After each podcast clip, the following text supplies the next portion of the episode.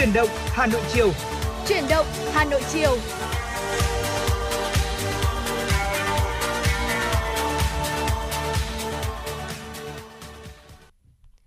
Quý vị thân mến, như vậy là nhạc hiệu của truyền động Hà Nội chiều đã vang lên và ngày hôm nay thì Bảo Trâm Võ Nam sẽ đồng hành cùng với quý vị trong chương trình truyền động Hà Nội buổi chiều ngày hôm nay. Và quý vị thân mến, chương trình truyền động Hà Nội của chúng tôi được phát sóng trên tần số FM 96 MHz của Đài Phát thanh Truyền hình Hà Nội và chương trình cũng đã được phát trực tiếp trên trang web hanoitv.vn. Vâng thưa quý vị, chúng tôi sẽ đồng hành cùng với quý vị thính giả trong 120 phút sắp tới và sẽ mang đến cho quý vị những chủ đề tin tức và những giây phút thư giãn cùng âm nhạc. Quý vị có có vấn đề quan tâm cần chia sẻ hay là có mong muốn được nhắn gửi bạn bè một bài hát nào đấy thì đừng quên có thể tương tác với chúng tôi qua hotline 024 3773 6688 hoặc có trang fanpage ờ, uh, FM96 Thời sự Hà Nội và như thường lệ thì mở đầu chương trình ngày hôm nay sẽ là những tin tức đáng chú ý mà chúng tôi vừa cập nhật. Thưa quý vị, từ tháng 8 năm 2022, hàng loạt những quy định mới có liên quan đến việc xếp lương, tiền lương của viên chức ngành công nghệ thông tin, văn hóa thư viện sẽ có hiệu lực. Nội dung này được Bộ Thông tin và Truyền thông ban hành tại Thông tư 08 có hiệu lực từ ngày 15 tháng 8 năm 2022, quy định về việc xếp lương viên chức chuyên ngành công nghệ thông tin, an toàn thông tin. Trong đó, viên chức công nghệ thông tin và an toàn thông tin được chia thành 4 hạng 1, 2, 3 và 4 về cách xếp lương thì theo khoản 1 điều 15 thông tư 08, chức danh công nghệ thông tin và an toàn thông tin được xếp lương như nhau theo các hạng. Thưa quý vị, từ tháng 9, một số quy định liên quan đến kinh doanh vận tải ô tô bắt đầu có hiệu lực. Do đó, người dân cần phải biết để thực hiện. Cụ thể, nội dung tại Nghị định 47-2022 sửa đổi Nghị định 10-2020 về kinh doanh và điều kiện kinh doanh vận tải bằng xe ô tô có hiệu lực từ ngày 1 tháng 9. Theo đó, từ ngày 1 tháng 9, một trong những điều kiện kinh doanh vận tải hành khách bằng ô tô là không sử dụng xe ô tô cải tạo từ xe có sức chứa từ 10 chỗ trở lên thành xe ô tô dưới 10 chỗ kể cả người lái xe để kinh doanh và vận tải hành khách. Thưa quý vị, số người mắc cúm A tăng cao trong những ngày vừa qua. Đây được coi là hiện tượng bất thường vì bệnh này vốn xuất hiện ở mùa đông xuân. Các chuyên gia khuyến cáo người dân cần bảo vệ mình trước nguy cơ dịch chồng dịch khi số bệnh nhân COVID-19 đang tăng lại và dịch sốt xuất huyết vẫn bùng phát tại nhiều địa phương. Tiến sĩ Đỗ Tiền Hải, Phó Giám đốc Trung tâm Bệnh nhiệt đới trẻ em thuộc Bệnh viện Nhi Trung ương đã cho biết triệu chứng ban đầu của nhiễm cúm A hay là bệnh cúm mùa nói chung và nhiễm các virus gây viêm đường hô hấp khác tương tự nhau. Trẻ đều có thể là sốt, viêm long đường hô hấp như là ho, hắt hơi, sổ mũi, đau họng. Do vậy khi trẻ có những dấu hiệu này, cha mẹ thường rất khó phân biệt được có phải là trẻ mắc cúm hay không. Phó giáo sư tiến sĩ Trần Minh Điển, giám đốc bệnh viện Nhi Trung ương đã cảnh báo hiện nay do dịch cúm phát triển nhiều nên nhiều người đã tự ý mua thuốc Tamiflu về uống. Thuốc Tamiflu chứa hoạt chất Ocetamivir là thuốc kê đơn.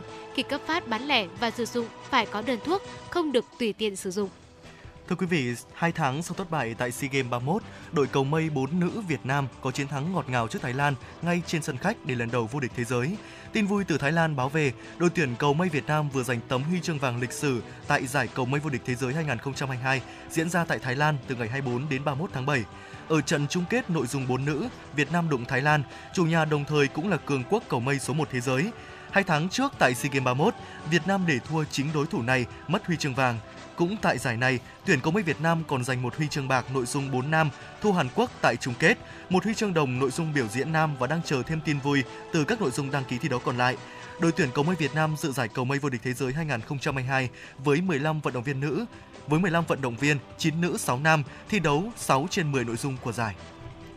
Và quý vị thân mến và thông tin về thể thao vừa rồi cũng đã ờ, khép lại những tin tức đầu ờ, mà chúng tôi muốn cập nhật đến quý vị trong truyền động Hà Nội trường ngày hôm nay. Và quý vị đừng rời sóng nhé. Một chút nữa thôi thì Bảo Trâm và Võ Nam cũng sẽ quay trở lại với những chuyên mục hấp dẫn trong buổi chiều ngày hôm nay.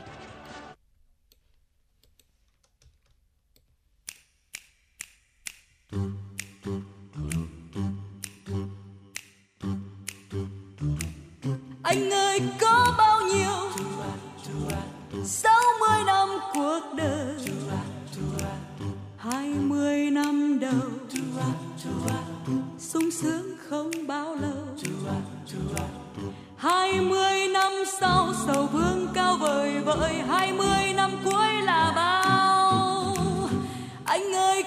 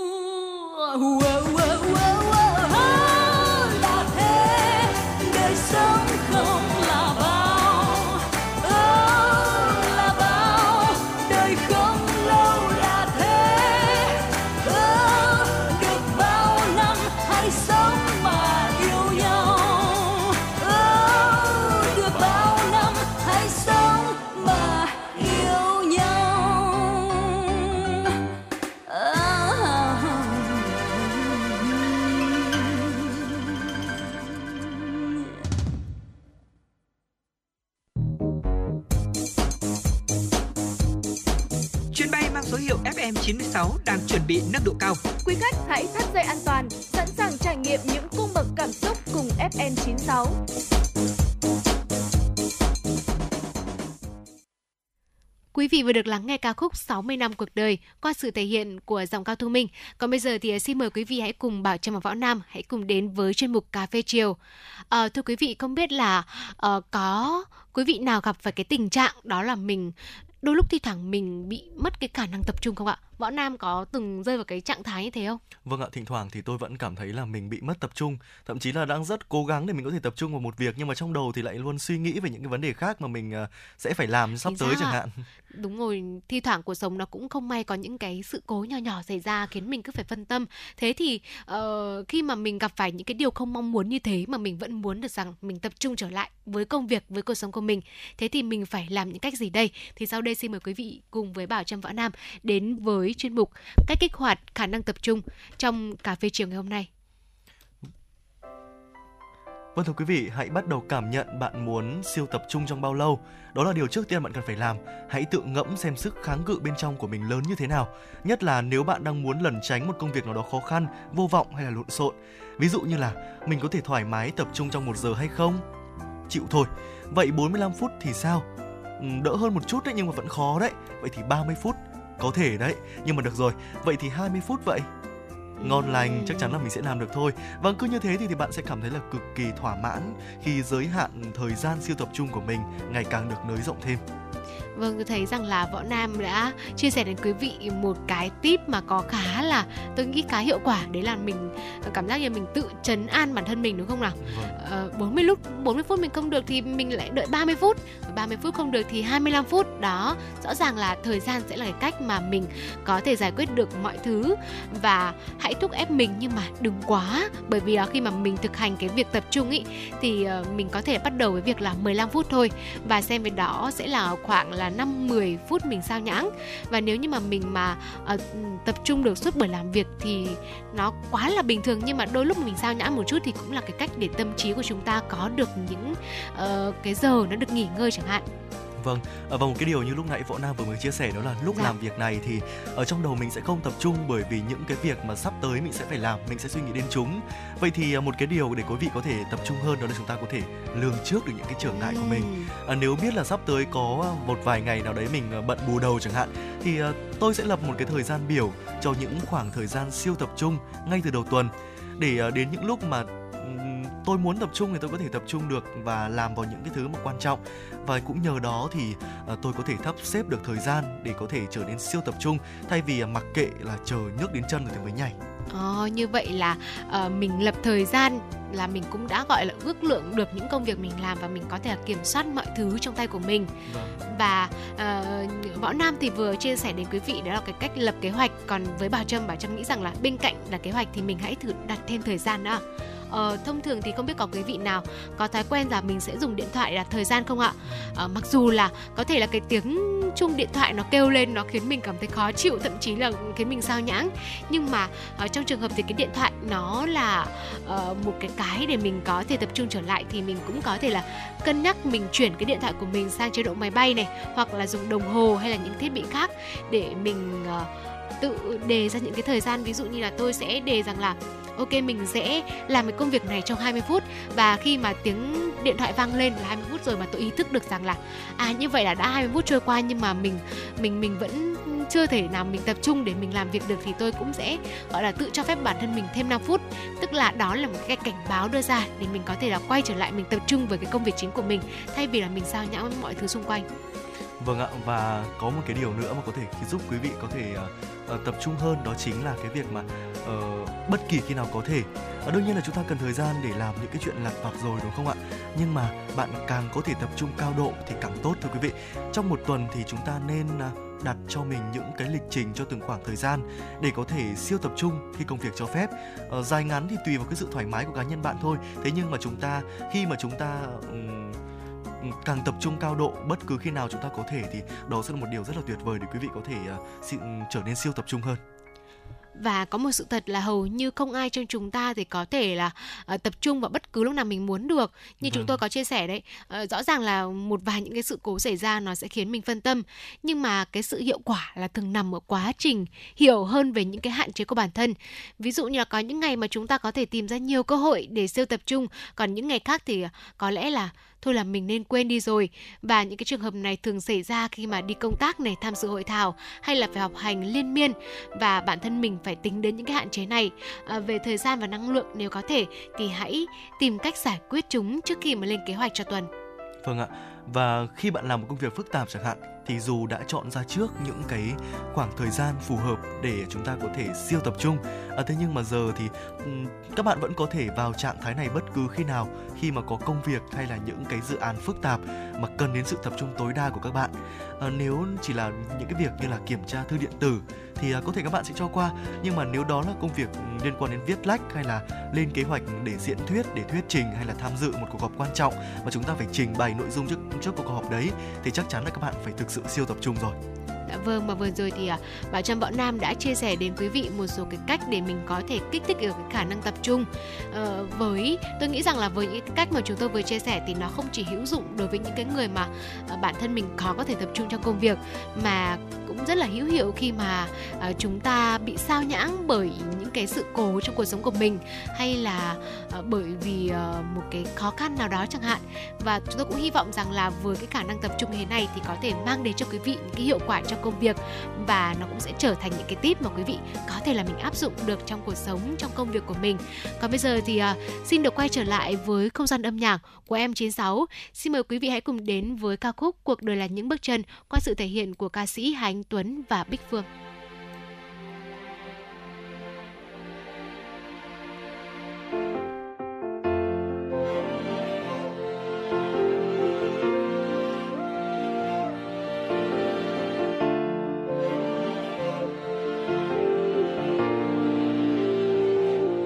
Xưa thật xưa bước chân chập chững hay khóc nhẹ chúng ta 人生。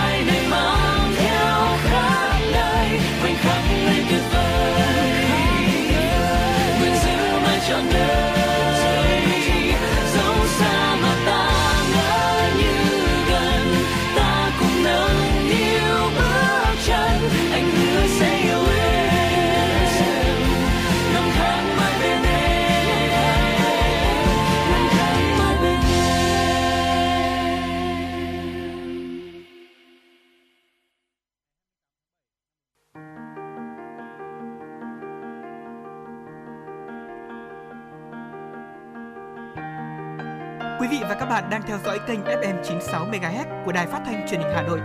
Hãy giữ sóng và tương tác với chúng tôi theo số điện thoại 024 3773 6688. FM 96 đồng hành trên mọi nẻo đường.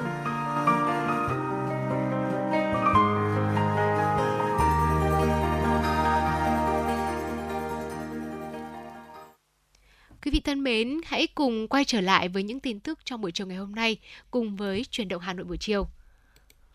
Vâng thưa quý vị, từ chiều tối ngày hôm nay 28 tháng 7 thì mưa bắt đầu ở các tỉnh Tây Bắc Bộ. Từ đêm mai 29 tháng 7 sẽ mở rộng ra toàn miền Bắc và kéo dài nhiều ngày. Nam Bộ, Tây Nguyên và Nam Trung Bộ cũng tăng mưa từ chiều tối ngày hôm nay. Dự báo chiều tối nay, khu vực Tây Bắc, Điện Biên, Lào Cai, Sơn La, Lai Châu, Yên Bái dự báo có mưa rào và rông rải rác. Cục bộ có mưa vừa đến mưa to. Mưa xuất hiện ngay sau một ngày nắng nóng gay gắt nên nguy cơ cao xảy ra lốc xét, mưa đá và gió giật mạnh. Dự báo từ chiều tối ngày hôm mai, ngày 29 tháng 7 đến ngày 1 tháng 8, khu vực vùng núi và trung du Bắc Bộ có mưa vừa, mưa to và rông, cục bộ có mưa rất to. Thủ đô Hà Nội từ đêm mai 29 tháng 7 đến ngày 31 tháng 7 có lúc có mưa rào và rông, cục bộ có mưa to. Trong mưa rông có khả năng xảy ra lốc xét, mưa đá và gió giật mạnh. Nguy cơ cao xảy ra lũ quét, sạt lở đất tại các tỉnh vùng núi Bắc Bộ và ngập úng tại các khu vực trũng và thấp. Thưa quý vị, từ mùng 1 tháng 8, nhóm khách mua vé từ 4 vé tàu hỏa trở lên trên tuyến đường sắt Hải Phòng Hà Nội và ngược lại sẽ được khuyến mãi. Chương trình khuyến mãi giá vé tàu bắt đầu được triển khai từ ngày 1 tháng 8 trên tàu hỏa tuyến Hải Phòng Hà Nội và ngược lại, áp dụng từ thứ hai đến thứ năm hàng tuần, trừ ngày 31 tháng 8 và mùng 1 tháng 9. Theo giám đốc chi nhánh vận tải đường sắt Hải Phòng thuộc công ty cổ phần vận tải đường sắt Hà Nội Trần Văn Hạnh, việc khuyến mãi giá vé không dành cho khách lẻ mua dưới 3 vé mà chỉ được thực hiện với nhóm khách mua từ 4 vé trở lên. Việc khuyến mãi này áp dụng mua bằng hình thức trực tiếp và online trên trang chủ của Tổng công ty Đường sắt Việt Nam. Để mua vé bằng hình thức online, người dân truy cập vào trang dsvn.vn khi mua vé nhập mã khuyến mại theo các bước. Bước 1 chọn vé, bước 2 nhập thông tin khách hàng đi tàu, bước 3 nhập thông tin giảm giá 3 tặng 1 với nhóm 4 người và 6 tặng 2 với nhóm 8 người. Ông Trần Văn Hạnh cho biết, chương trình khuyến mãi giá vé không áp dụng cùng lúc với các chính sách khuyến mại, giảm giá khác và vé mua theo nhóm không được đổi trả. Chương trình khuyến mãi giá vé tàu nhằm kích cầu du lịch và đi lại giữa hai thành phố, nhất là trong bối cảnh các hoạt động kích cầu du lịch Hải Phòng, đặc biệt là food tour, nhận được sự quan tâm của đông đảo du khách. Lượng khách hàng đi đến thành phố Hải Phòng bằng tàu hỏa thời gian qua tăng đột biến. Thưa quý vị, Công an quận Đống Đa, Nội cho biết đang tạm giữ hình sự đối tượng Nguyễn Hồng Quang, sinh năm 1997, trú tại xã Minh Xuân, huyện Lục Yên, tỉnh Yên Bái, để điều tra về hành vi trộm cắp tài sản. Khoảng 10 giờ ngày 20 tháng 7, Quang đi bộ lang thang với ý định là trộm cắp IC của xe máy Honda Lead để bán lấy tiền tiêu xài cá nhân. Khi đi bộ đến tòa nhà 9799 Láng Hạ, quận Đống Đa, đối tượng này đã xuống tầng hầm B1 của tòa nhà và dùng tuốc nơ vít cậy mặt nạ 4 chiếc xe máy Honda Lead, lấy trộm 4 IC. Sau đó Quang sang tầng hầm của tòa nhà 101 Láng Hạ. Tại đây thì Quang đã tiếp tục cậy mặt nạ của 5 chiếc xe máy Honda Lead và lấy trộm 5 chiếc IC. Khi đối tượng đi bộ ra cửa hầm B1 thì bị bảo vệ của tòa nhà phát hiện và giữ lại, bàn giao cho công an phường Láng Hạ, quận Đống Đa để giải quyết. Tại cơ quan công an, đối tượng đã khai nhận hành vi phạm tội của mình. Công an quận Đống Đa đang củng cố hồ sơ, xử lý đối tượng theo đúng quy định. Thưa quý vị, trong thời gian vừa qua, clip một cô gái áo đen nhún nhảy quay TikTok khi máy bay đang di chuyển tại sân bay. Vài trường hợp khách hàng nữ ngồi lên băng truyền hành lý để điện thoại sau tấm che cửa sổ quay TikTok đã khiến nhiều người tỏ ra lo ngại về an toàn an ninh hàng không tại sân bay. Liên quan đến vấn đề này, ông Đinh Việt Sơn, Phó Cục trưởng Cục Hàng không Việt Nam khẳng định hành vi vi phạm về an toàn bay của các nữ hành khách trên là rất phản cảm và trường hợp đủ căn cứ có thể khép vào tội cố tình gây rối tại hàng không sân bay và xem xét cấm vận chuyển bằng đường hàng không.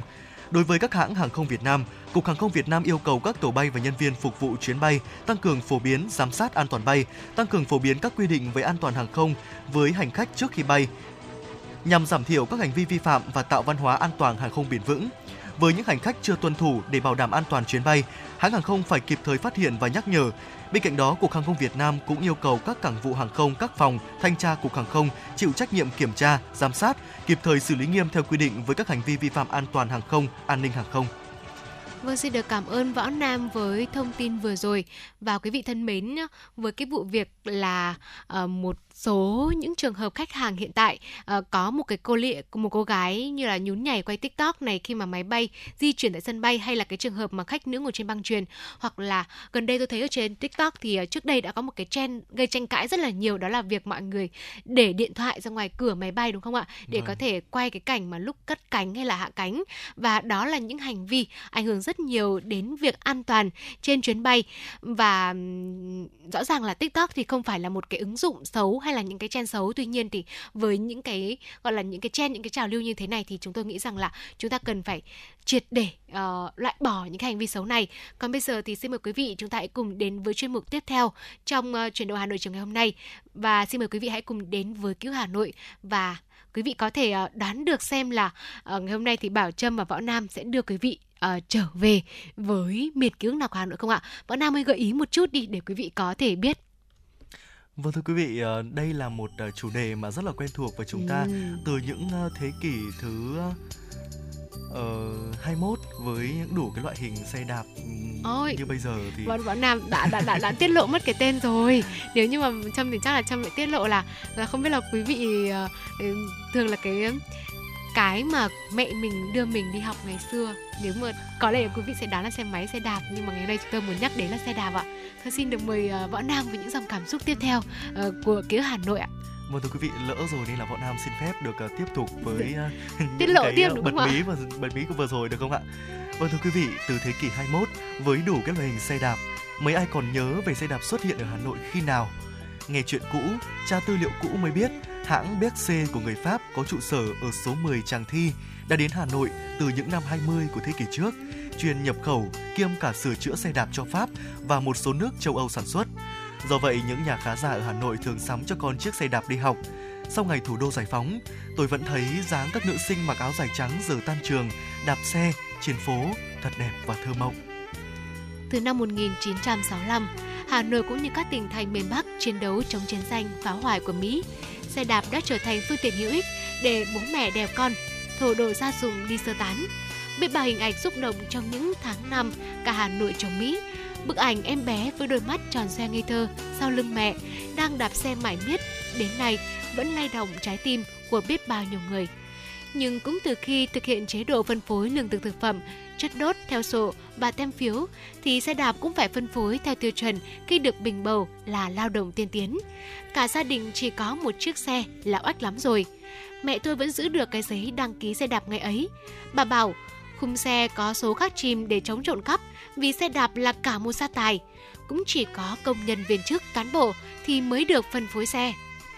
Trong ký ức tuổi thơ tôi, chiếc xe đạp thống nhất nam có gióng ngang nối từ cổ phốt đến cọc yên. Xe nữ không có gióng này của cha tôi, quả là tuyệt diệu. Chủ nhật, cha đèo hai mẹ con đi bờ hồ, bát phố. Tháng tháng, cha chở mẹ về thăm các cụ ở quê. Cha tôi đi bộ đội, mẹ dùng cái xe đạp ấy tranh thủ đi thăm con lớn ở quê ngoại, con bé ở quê nội. Thồ gạo, mì sợi, đường mỡ là những thứ ở quê rất hiếm tiếp tế cho chị em tôi. Tôi lên lớp 7, mẹ cho dùng cái xe đạp ấy. Nhớ mãi trận Mỹ đánh phá Hà Nội mùa đông năm 1972. Tôi nóng lòng khi nghe tin bom rơi trúng nhà A5 của tập thể nhà máy dệt mùng 8 tháng 3.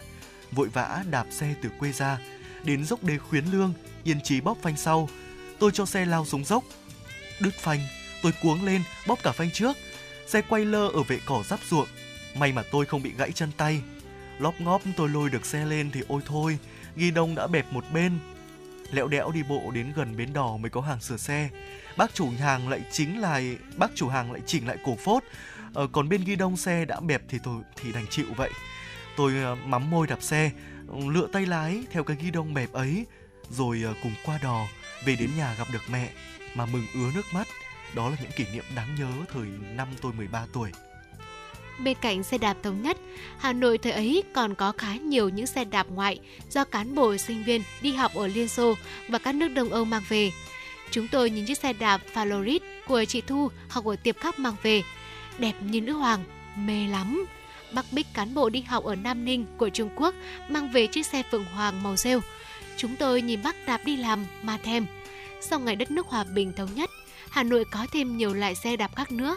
Ai vào Nam chỉ cần vác khung ra, phụ tùng có sẵn ở chợ rơi, thế là lên được một chiếc xe mới toanh.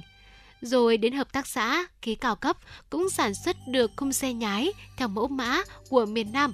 Tôi thật sự ngạc nhiên khi nhìn thấy cô bạn tôi vác cái khung xe nữ ở chợ rơi về, mặt mũi nở nang tưng bừng. Đi lắp xe thôi. Nói là làm, cô ấy vay tiền đi mua phụ tùng lắp cái xe, ra dáng phết. Khi phụ tùng bung xả chợ rời thì ở cửa hàng mậu dịch cốt xanh, cạnh dòng người dòng rắn xếp hàng mua phân phối vòng bi, nan hoa, giảm lốp vẫn diễn ra ở ngay bách hóa tổng hợp. Sau gần một tiếng đứng mất mồ hôi, tôi thoát ra khỏi dòng người, tay cầm hơn chục chiếc nan hoa, 20 viên bi cổ dứa.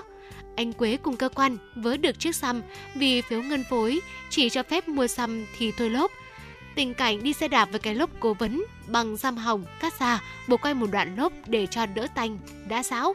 Lốp đã mòn, thật là dở khóc dở cười. Đường phố lúc ấy có nhiều người chuyên vá xe ngồi vỉa hè góc phố. Nỗi khó khăn của ai cũng như ai với câu đồng dao. Một yêu anh có mai ô, hai yêu anh có cá khô ăn dần. Nên những gia đình cho vợ đi lao động xuất khẩu còn được người ta hài hước ví như xe đạp để ở bờ hồ không khóa.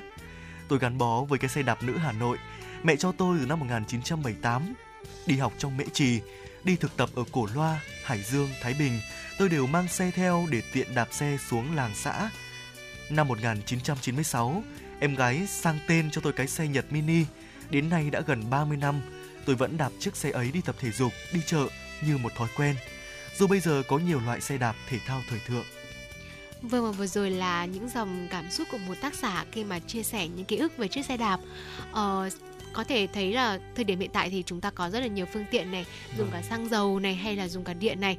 Tuy nhiên thì xe đạp vẫn là một cái phương tiện được nhiều người ưu tiên. À, bọn nam biết vì sao không? Bởi vì xe đạp nhỏ gọn này uh, cũng rất là dễ để di chuyển trên đường. Đặc biệt là ở hà nội chúng ta có rất là nhiều con phố cổ. Xe đạp thì nó sẽ dễ để giúp mình lạng lách vào trong những con ngõ sâu hơn. Và tôi đặc biệt ấn tượng với một đoạn mà võ nam chia sẻ đó là cái câu đồng dao một yêu anh có may ô hai yêu anh có cá khô ăn dần như vậy có thể thấy rằng là xe đạp trong ký ức của những người sống tại Hà Nội thì đã trở thành một cái biểu tượng một cái nét đẹp riêng đúng không ạ? Vâng đúng rồi ạ. À, những chiếc giỏ xe chở đầy hoa phượng thì uh, nó luôn gắn liền với chúng ta uh, trong một cái quãng thời gian học sinh đúng không ạ? Chính xác uh, và tôi nghĩ rằng là cho dù uh, 5 năm sau, 10 năm sau, 20 năm sau nữa có những cái phương tiện nó đã thay thế cho xe đạp nó tiện lợi hơn chẳng hạn. Nhưng những hình ảnh của xe đạp thì nó vẫn luôn là có một cái vị trí và những cái ấn tượng nhất định trong à, lòng của chúng ta. Và bây giờ thì không biết là võ nam rất muốn gửi tới quý vị uh, thính giả uh, một ca khúc liên quan đến xe đạp của thùy chi. Ca khúc xe đạp của thùy chi bảo trâm có thể giúp uh, võ nam truyền tải tới quý vị thính giả ca khúc này được không? Ừ, bảo trâm rất là sẵn lòng để gửi tặng quý vị thính giả cũng như là người bạn dẫn của tôi võ nam ca khúc xe đạp qua sự thể hiện của ca sĩ thùy chi và em for you.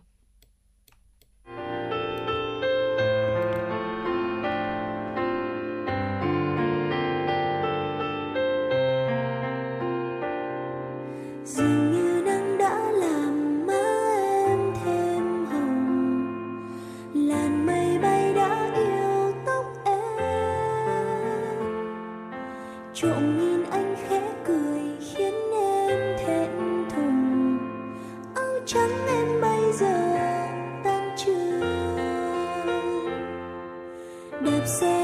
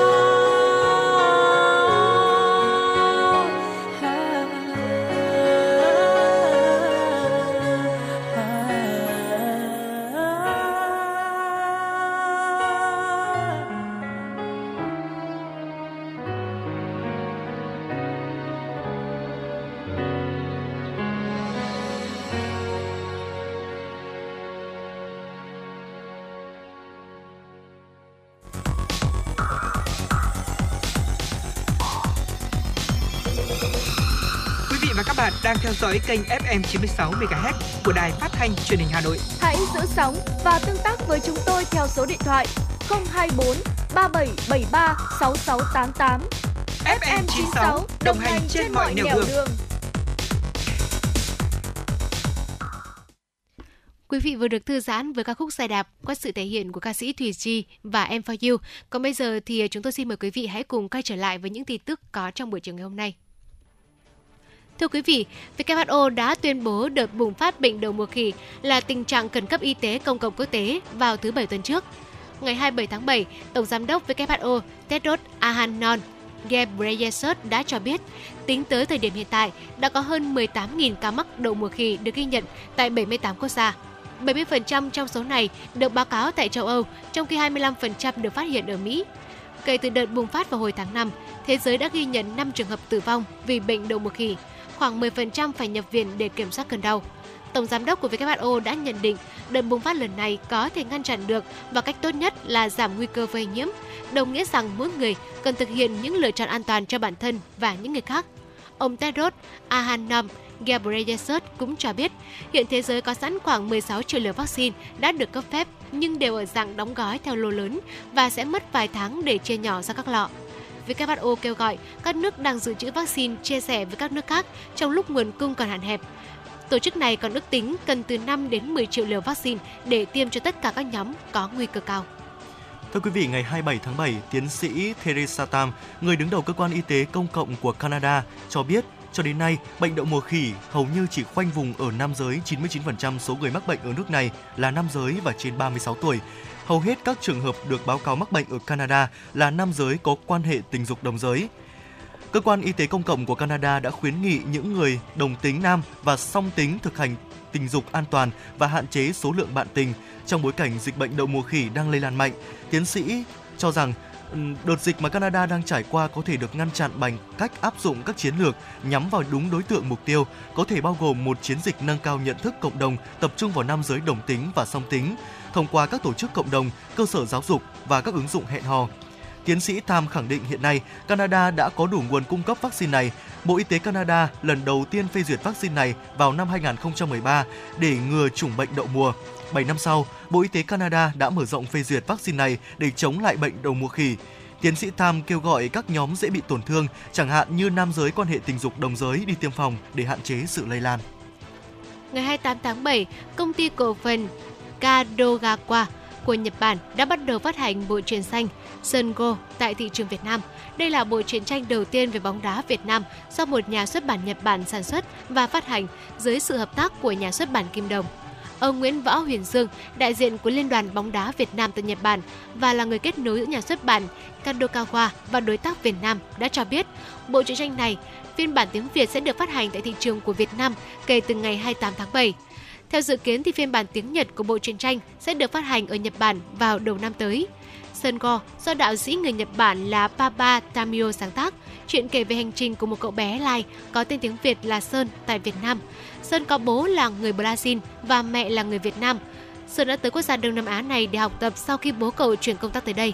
Tại Việt Nam, cậu đã gặp gỡ và làm quen với một nhóm thanh thiếu niên và giúp đội bóng yếu kém của họ trở nên mạnh hơn.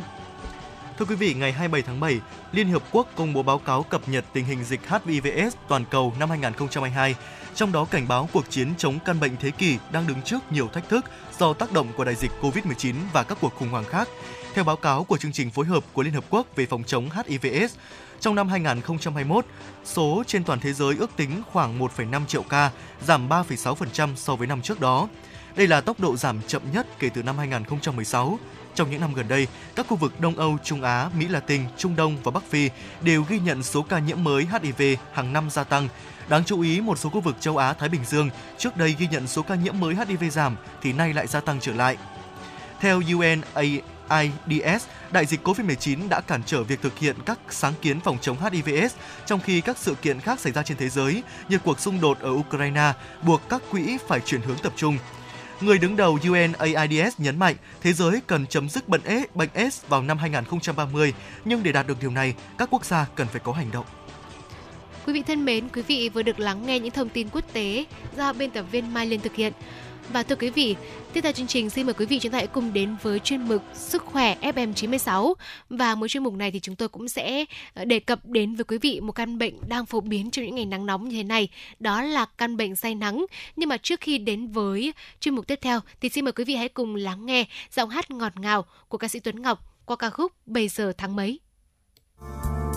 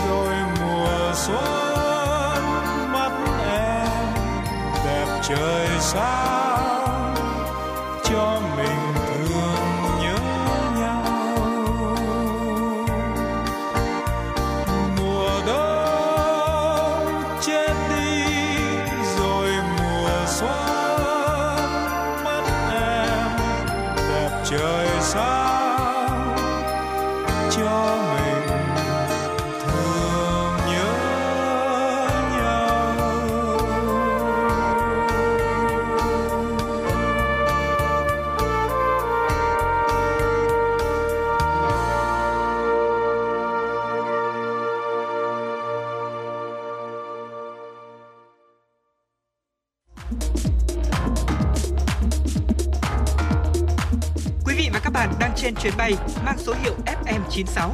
Hãy thư giãn, chúng tôi sẽ cùng bạn trên mọi cung đường. Hãy giữ sóng và tương tác với chúng tôi theo số điện thoại 024 3773 6688.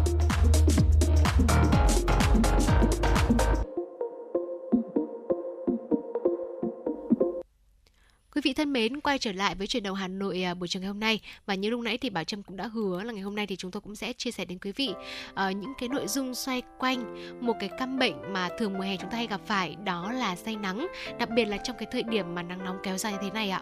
Vâng ạ, hiện tại thì nhiệt độ ngoài trời của chúng ta đang là 34 độ C. Ờ, mấy ngày gần đây thì thời tiết nắng nóng ờ, kéo dài cả ngày, nó không giống với cách đây khoảng tầm một tuần là nắng mưa thất thường nữa. Và nó thậm chí là mấy ngày gần đây thì xuất hiện ảo ảnh ở trên các đường rất là nhiều đúng không ạ? Ở thời tiết hôm nay thì đang rất là nắng nóng, thế nên là những cái hiện tượng say nắng thì nó rất dễ xảy ra với những người việc mà với những cái người mà người ta hay đi làm việc ngoài trời này. Ờ, những người thường xuyên phải đi lại dưới thời tiết nắng nóng thì say nắng mà nếu chúng ta không xử trí kịp thời nó có thể gây đến những cái ờ, tổn thương nghiêm trọng như là tổn thương não này tổn thương tim này thận tiêu cơ vân và thậm chí là việc say nắng có thể khiến chúng ta đột quỵ thưa quý vị Vâng và vừa rồi thì à, Võ Nam đã chỉ ra một vài những cái biến chứng khá là nguy hiểm đúng không ạ? à, vậy thì say nắng là gì và tại sao chúng ta lại bị say nắng? à, thưa quý vị, say nắng tức là cái tình trạng sốc nhiệt là cái tình trạng mà thân nhiệt cơ thể của mình nó tăng cao đột ngột này, trên 40 độ C này khi mà ở ngoài trời nắng nóng trong một cái khoảng thời gian dài này, trong khi mà cơ thể của mình thì lại chưa kịp thích nghi dẫn đến là việc đổ nhiều mồ hôi, mất nước, chất điện giải à, làm tổn thương đến hệ thống kiểm soát thân nhiệt của thần kinh trung ương và hệ quả là cái hệ thống điều hòa thân nhiệt của cơ thể bị mất kiểm soát gây ra những rối loạn về hô hấp thần kinh và tuần hoàn. À, say nắng thì cũng có thể là xảy ra khi mà mình không uống đủ lượng nước cần thiết khi mà thời tiết thì nắng nóng. Trong khi đó thì không khí lưu thông trong nhà kém hoặc là do ánh nắng mặt trời chiếu trực tiếp vào nơi ờ, có nơi ở của mình trong nhiều giờ đồng hồ ngoài ra thì say nắng cũng có mối liên quan tới chỉ số nhiệt như là độ ẩm tương đối từ 60% trở lên này sẽ gây cản trở sự bay hơi của mồ hôi và khả năng tự làm mát của cơ thể mình. Vâng ạ, ngoài những cái yếu tố mà Bảo Trâm vừa chia sẻ thì quý vị cũng nên lưu ý một số yếu tố thuận lợi để có thể xuất hiện cái tình trạng say nắng và sốc Ừm. nhiệt và khiến chúng ta ờ, bị tổn thương cơ thể. Ví Dạ. dụ như là cái khả năng điều nhiệt và thích nghi kém với nắng nóng. Cái điều này thì thường xuyên xuất hiện ở trẻ em hoặc là người cao tuổi. Xác. ngoài ra thì những cái lúc mà chúng ta tập luyện này hay là chơi thể thao, tập thể dục quá lâu ở môi trường nắng nóng thì ờ, với những cái điều kiện như vậy nó sẽ khiến chúng ta bị ờ, say nắng và sốc nhiệt. Ờ, Ngoài ra thì thời tiết nắng nóng như thế này chúng ta có cái hiện tượng là chúng ta có cái suy nghĩ là chúng ta sẽ mặc thật dày để có thể chống tránh nắng, nắng chống nắng đúng không ạ? Thế nhưng mà khi mà chúng ta mặc trang phục quá dày hoặc là không thấm nước thì nó sẽ khiến cơ thể chúng ta hấp thụ lại cái lượng nhiệt đấy vào trong người và dễ xuất hiện cái tình trạng say nắng và sốc nhiệt. Bên cạnh đó thì ờ, với những ngày nắng nóng như thế này thì quý vị cũng lưu ý là chúng ta ờ, nên uống đủ lượng nước cần thiết và nếu như chúng ta không uống đủ những cái lượng nước cần thiết cho cơ thể thì khi ở trong môi trường quá nóng cũng là một cái yếu tố để cơ thể của chúng ta có thể ờ, bị say nắng và sốc nhiệt. Ờ, ngoài ra thì cái tình trạng say nắng và sốc nhiệt có thể xảy ra khi mà chúng ta sử dụng một số cái loại thuốc uh, ảnh hưởng tới khả năng giữ nước và đáp ứng nhiệt của cơ thể. Vì vậy nên là khi mà thời tiết nắng nóng thì quý vị đặc biệt cẩn thận khi dùng thuốc gây co mạch, thuyết thuốc điều hòa huyết áp, uh, thuốc lợi tiểu gây đào thải muối và nước của cơ thể hoặc là những cái loại thuốc mà làm giảm các triệu chứng tâm thần như là thuốc chống trầm cảm hoặc là thuốc loạn thần thưa quý vị. Vâng, vừa rồi thì uh, Võ Nam đã đưa ra hàng loạt những cái lưu ý đúng không ạ? Một số Vâng. những cái yếu tố có thể tác động mà dẫn đến cái tình trạng say nắng của cơ thể. Như vậy có thể thấy rằng là say nắng uh, nghe thì có vẻ là một cái bệnh thường gặp ở mùa hè của mình nó cũng không ảnh hưởng nhiều lắm nhưng mà nếu như mà tìm hiểu kỹ quý vị ơi, say nắng tác động rất nhiều đến cơ thể của chúng ta và thậm chí là những cái hành động bình thường của mình ví dụ như là võ nam chia sẻ đó cái việc mà mình mặc nhiều áo chống nắng chẳng hạn để chống nắng đôi khi nó lại là một cái tác hại chứ chưa chắc là tốt cho cơ thể à, vậy thì đó là những cái biểu hiện cũng như là cái nguyên nhân tại sao xảy ra uh, say nắng đúng không ạ thế thì mình sẽ có những cái dấu hiệu nào đây để mình có thể mình nhận biết được rằng là cơ thể của chúng ta đang trong tình trạng say nắng Vâng ạ, những cái dấu hiệu ờ, để chúng ta nhận biết người bị say nắng thì ờ, người ta thường biểu hiện ban đầu bằng các rối loạn nhẹ liên quan như là chuột rút này, khát nước và chóng mặt. Hay là khi bị nặng hơn thì người say nắng dẫn tới lú lẫn, lo lắng, nói lắp, cáu kỉnh, mê sảng, co giật. Ờ, ngoại hoặc là nếu nặng hơn thì người ta có thể hôn mê và cấp cứu không kịp thời thì có thể dẫn đến đột tử. Ờ, một số các triệu chứng khác kèm theo khi bị say nắng như là chúng ta có thể đau nửa đầu này, khó thở, buồn nôn hoặc uh, nôn rồi nóng bừng mặt. Ờ, quý vị cũng nên lưu ý là khi thân nhiệt cơ thể mà của nạn nhân mà lớn hơn hoặc bằng 40 độ thì là dấu hiệu chính của say nắng. Chúng ta cũng cần lưu ý là say nắng thì chúng ta sẽ cảm thấy da của chúng ta nóng và khô khi chạm vào. Ờ, tuy nhiên thì ờ, ờ, nếu sốc nhiệt do gắng sức da thì chúng ta sẽ lại bị ẩm ướt. Quý vị nên lưu ý hai cái yếu tố khác nhau này. Ờ, và ờ, cái việc say nắng thì có thể làm nhịp thở nhanh và làm tăng nhịp tim bởi vì nhịp tim lúc đó sẽ phải hoạt động mạnh và làm tăng tuần hoàn để làm mát cơ thể. Và để sơ cứu được bệnh nhân say nắng thì cần khẩn trương nới rộng quần áo, đặt bệnh nhân nằm tại nơi thoáng mát, làm mát cơ thể bằng bất cứ cái cách nào như là xịt mát cơ thể bằng nước này, dùng quạt phun sương này, đặt túi nước đá hoặc là khăn mát lên vùng cổ, nách và bẹn, cho người say nắng uống nước mát để có thể bù nước nếu như có thể và tránh không gây sặc. Và sau đó thì ờ, chúng ta cũng lưu ý là nhanh chóng đưa bệnh nhân đến tới cơ sở y tế gần nhất. Vâng ạ, vậy thì ờ, sẽ có những cái cách nào để chúng ta phòng ngừa được Dạ. cái tình trạng say nắng trong cái thời tiết mà ờ, rất là nắng nóng rất là gay gắt như thế này. Dạ Ờ, vâng. để phòng ngừa say nắng thì quý vị có thể ờ, lưu ý là chúng ta không nên ra khỏi nhà nếu không thật cần thiết khi mà trời à, nhiệt độ ngoài trời quá nóng chẳng hạn. Ờ, vì một lý do nào đó mà chúng ta phải ờ, ra ngoài đường thì chúng ta nên mặc quần áo chống nắng mỏng thôi, ờ, sáng màu, rộng rãi và thấm hút mồ hôi tốt. Chúng ta cũng nên đội mũ những cái loại mũ rộng vành, uống nhiều uống nhiều nước và tránh uống những cái loại thức uống như là cà phê, rượu bia vì chúng có thể khiến chúng ta bị mất nước nhiều hơn.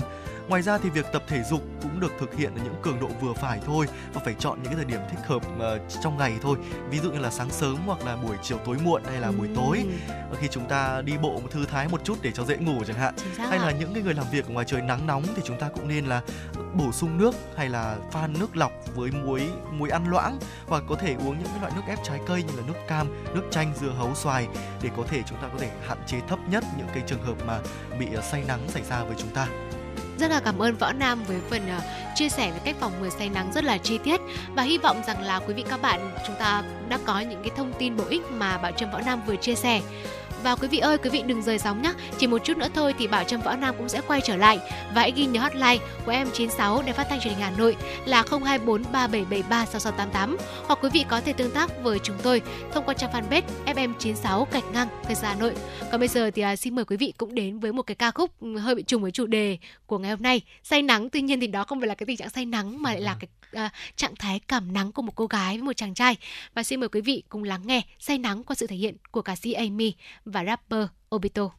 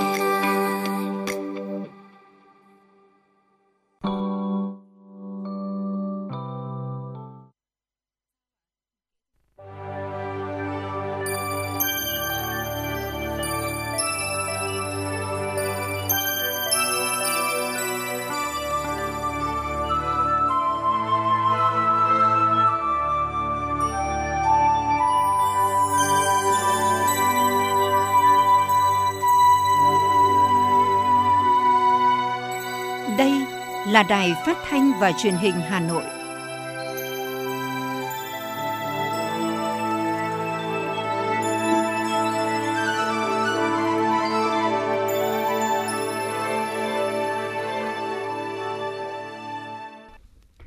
Quý vị và các bạn thân mến, bây giờ là khung giờ dành cho chương trình truyền động Hà Nội chiều. Chương trình đã được phát sóng trực tiếp trên kênh FM tin tức Hà Nội, tần số 96 MHz của Đài Phát thanh và Truyền hình Hà Nội. Chương trình cũng được phát trực tuyến trên trang web hanoitv.vn.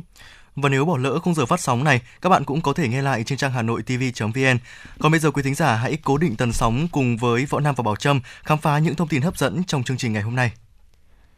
Thưa quý vị, Phó Chủ tịch Ủy ban nhân dân thành phố Hà Nội Trử Xuân Dũng đã ban hành quyết định số 2479 phê duyệt danh mục các nghề đào tạo trình độ sơ cấp, đào tạo dưới 3 tháng trên địa bàn thành phố Hà Nội giai đoạn 2022-2025.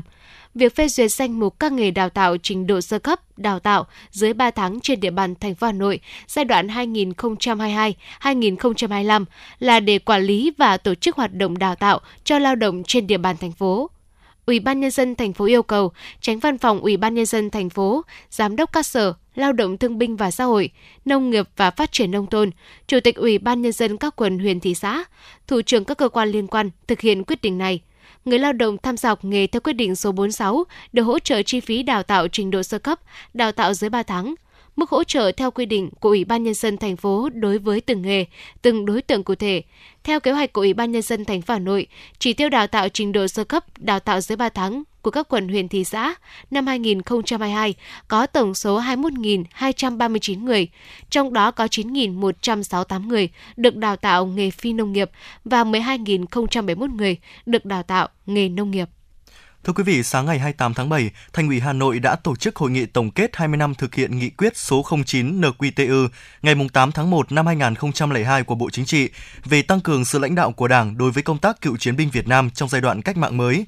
Phát biểu chỉ đạo tại hội nghị, Phó Bí thư Thường trực Thành ủy Nguyễn Thị Tuyến đã biểu dương, ghi nhận, đánh giá cao kết quả thực hiện nghị quyết số 09 tại thành phố Hà Nội 20 năm qua nhấn mạnh những khó khăn thách thức của thủ đô trong giai đoạn tới, Phó Bí thư Thường trực Thành ủy Nguyễn Thị Tuyến cho rằng việc gìn giữ phát huy những thành quả cách mạng là trách nhiệm to lớn vẻ vang nhưng cũng là nhiệm vụ rất nặng nề, đòi hỏi Đảng bộ, chính quyền và nhân dân thủ đô phải phấn đấu hơn nữa, tiếp tục đổi mới mạnh mẽ, toàn diện để phát huy truyền thống lịch sử, văn hóa và cách mạng, khẳng định vị thế tầm vóc của thủ đô để thực hiện thắng lợi những nhiệm vụ chính trị của thủ đô, vai trò của Hội Cựu chiến binh các cấp đặc biệt quan trọng. Đồng chí Nguyễn Thị Tuyến cũng đề nghị Mặt trận Tổ quốc và các tổ chức chính trị xã hội tiếp tục phối hợp chặt chẽ hiệu quả với Hội Cựu chiến binh trong phối hợp triển khai thực hiện các cuộc vận động, các phong trào thi đua yêu nước, tiếp tục phối hợp làm tốt công tác đối ngoại nhân dân, tuyên truyền giáo dục truyền thống cách mạng cho thế hệ trẻ. Thưa quý vị, theo báo cáo của Bộ Lao động Thương binh và Xã hội, tình hình đuối nước trẻ em đã giảm trong những năm vừa qua, nhưng mỗi năm vẫn còn gần 2.000 trẻ em dưới 16 tuổi tử vong do đuối nước. Theo số liệu của Bộ Lao động Thương binh và Xã hội, tình hình đuối nước trẻ em đã giảm trong những năm vừa qua. Mỗi năm giảm từ 3 đến 5%, tương đương với trung bình mỗi năm giảm 100 trường hợp trẻ em bị tử vong do đuối nước. Tuy nhiên mỗi năm vẫn còn gần 2.000 trẻ em dưới 16 tuổi tử vong do đuối nước. Vì vậy, công tác phòng chống đuối nước trẻ em là một trong những mục tiêu quan trọng trong chương trình quốc gia phòng chống tai nạn, thương tích trẻ em giai đoạn 2021-2030 của chính phủ. Ngay từ đầu hè năm 2022, Thủ tướng Chính phủ đã ban hành công điện đôn đốc chỉ đạo các bộ ngành chính quyền địa phương tích cực hành động triển khai các giải pháp cụ thể để giảm thiểu đuối nước cho trẻ em. Theo Thứ trưởng Bộ Lao động Thương binh và Xã hội Nguyễn Thị Hà, phòng chống đuối nước trẻ em là một trong những ưu tiên hàng đầu của Việt Nam nhằm đảm bảo quyền sống còn, an toàn sinh mạng của trẻ em. Hệ thống chính sách pháp luật về phòng chống đuối nước trẻ em ngày càng hoàn thiện. Chương trình phòng chống tai nạn thương tích trẻ em giai đoạn 2021-2030 với các mục tiêu giảm 20% số trẻ tử vong do đuối nước, dạy kỹ năng an toàn, dạy bơi cho trẻ em. Để thực hiện nội dung này, Bộ Lao động Thương binh và Xã hội phối hợp cùng 9 bộ và tổ chức ký kết kế hoạch liên ngành phòng chống đuối nước trẻ em giai đoạn 2022-2030 nhằm tăng cường trách nhiệm và sự phối hợp cụ thể trong triển khai các giải pháp mô hình phòng chống đuối nước trẻ em.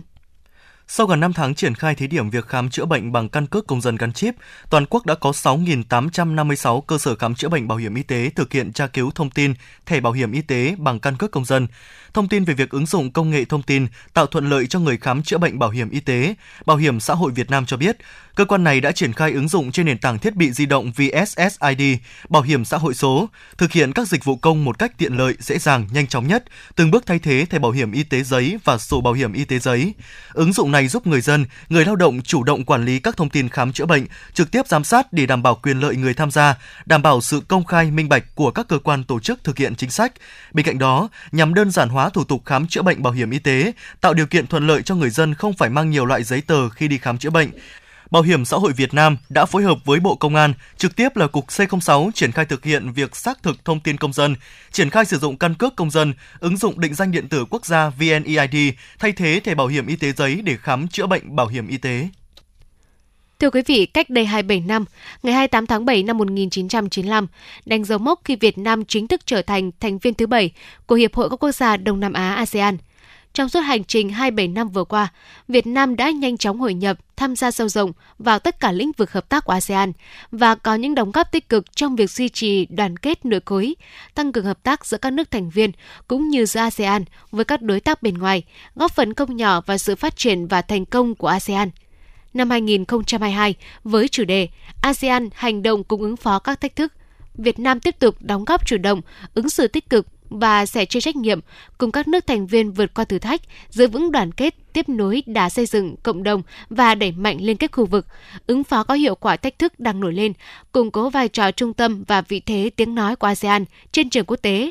Với tư duy chủ động, tích cực, tin cậy và có trách nhiệm, Việt Nam đã, đang và sẽ tiếp tục cùng các nước thành viên nỗ lực triển khai hiệu quả các sáng kiến và thỏa thuận hợp tác đóng góp thiết thực vào giải quyết các vấn đề chung của ASEAN và khu vực.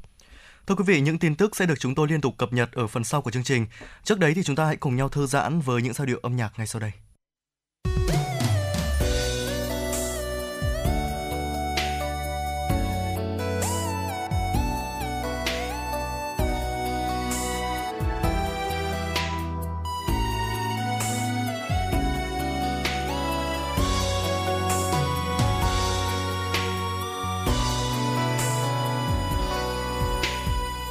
Nội nơi có tình yêu tôi trong sáng xa kỳ đến lạ ngày ngày em có gọi tên tôi, mà sao hoa sữa thơm hương vô chừng Hà Nội của tôi ơi, mãi ghi trong lòng tôi.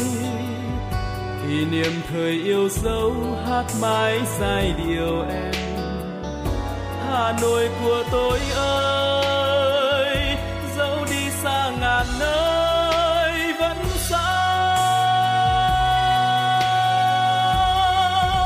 những thăng long đông đô ngàn năm, cứ bên tôi đi trên đường quen. Hồn nhiên nét duyên xưa chàng an, và em trẻ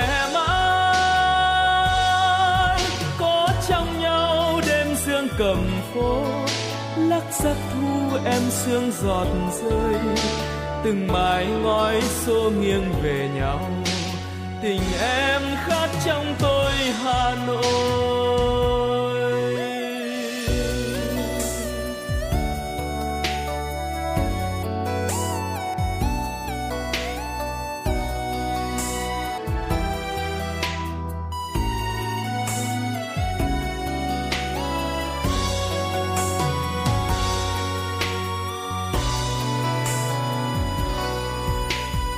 Hà Nội, nơi có tình yêu tôi. Trong sáng xa kỳ đến lạ, ngày ngày em có gọi tên tôi. Mà sao hoa sữa thơm hương vô chừng? Hà Nội của tôi ơi, mãi ghi trong lòng tôi. Kỷ niệm thời yêu dấu, hát mãi giai điệu em. Hà Nội của tôi ơi, dẫu đi xa ngàn nơi vẫn sáng. Những thăng long đông đô ngàn năm, cứ bên tôi đi trên đường quen. Hồn nhiên nét duyên xưa chàng an, và em trẻ mãi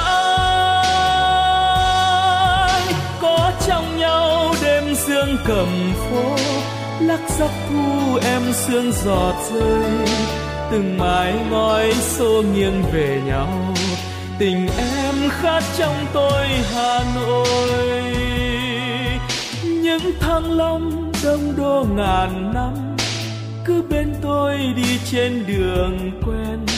Hồn nhiên nét duyên xưa chàng an, và em trẻ mãi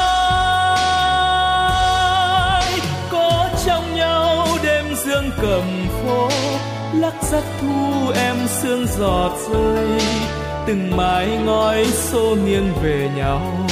Tình em khát trong tôi, hà nội. Tình em khát trong tôi, hà nội.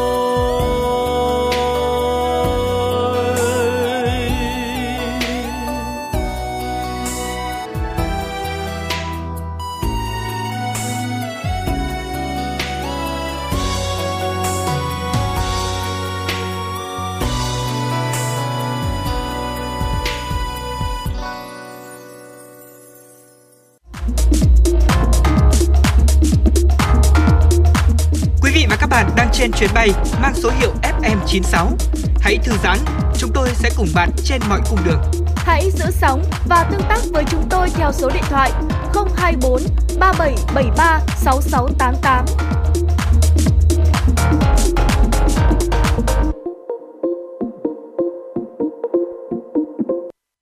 Này, cậu định đăng ký học ngành gì đấy? Tớ định học ngôn ngữ Nhật mà chưa biết nên nộp vào trường nào. Thế tiêu chí của cậu là gì? Thì dễ xét tuyển này, thực hành nhiều này, ra trường dễ xin việc. Trường Đại học Nguyễn Trãi là chuẩn luôn. Thế à? Đây là trường tiên phong, đào tạo công dân toàn cầu với đa dạng ngành nghề như công nghệ thông tin, ngôn ngữ Nhật, Hàn Quốc học, Trung Quốc học, quản trị kinh doanh, thiết kế đồ họa, quản trị kinh doanh du lịch. Wow. Mà đặc biệt là ứng dụng 70% thực hành, 30% lý thuyết. Ôi, hợp lý phết nhở. Cậu có định nộp không? Có chứ.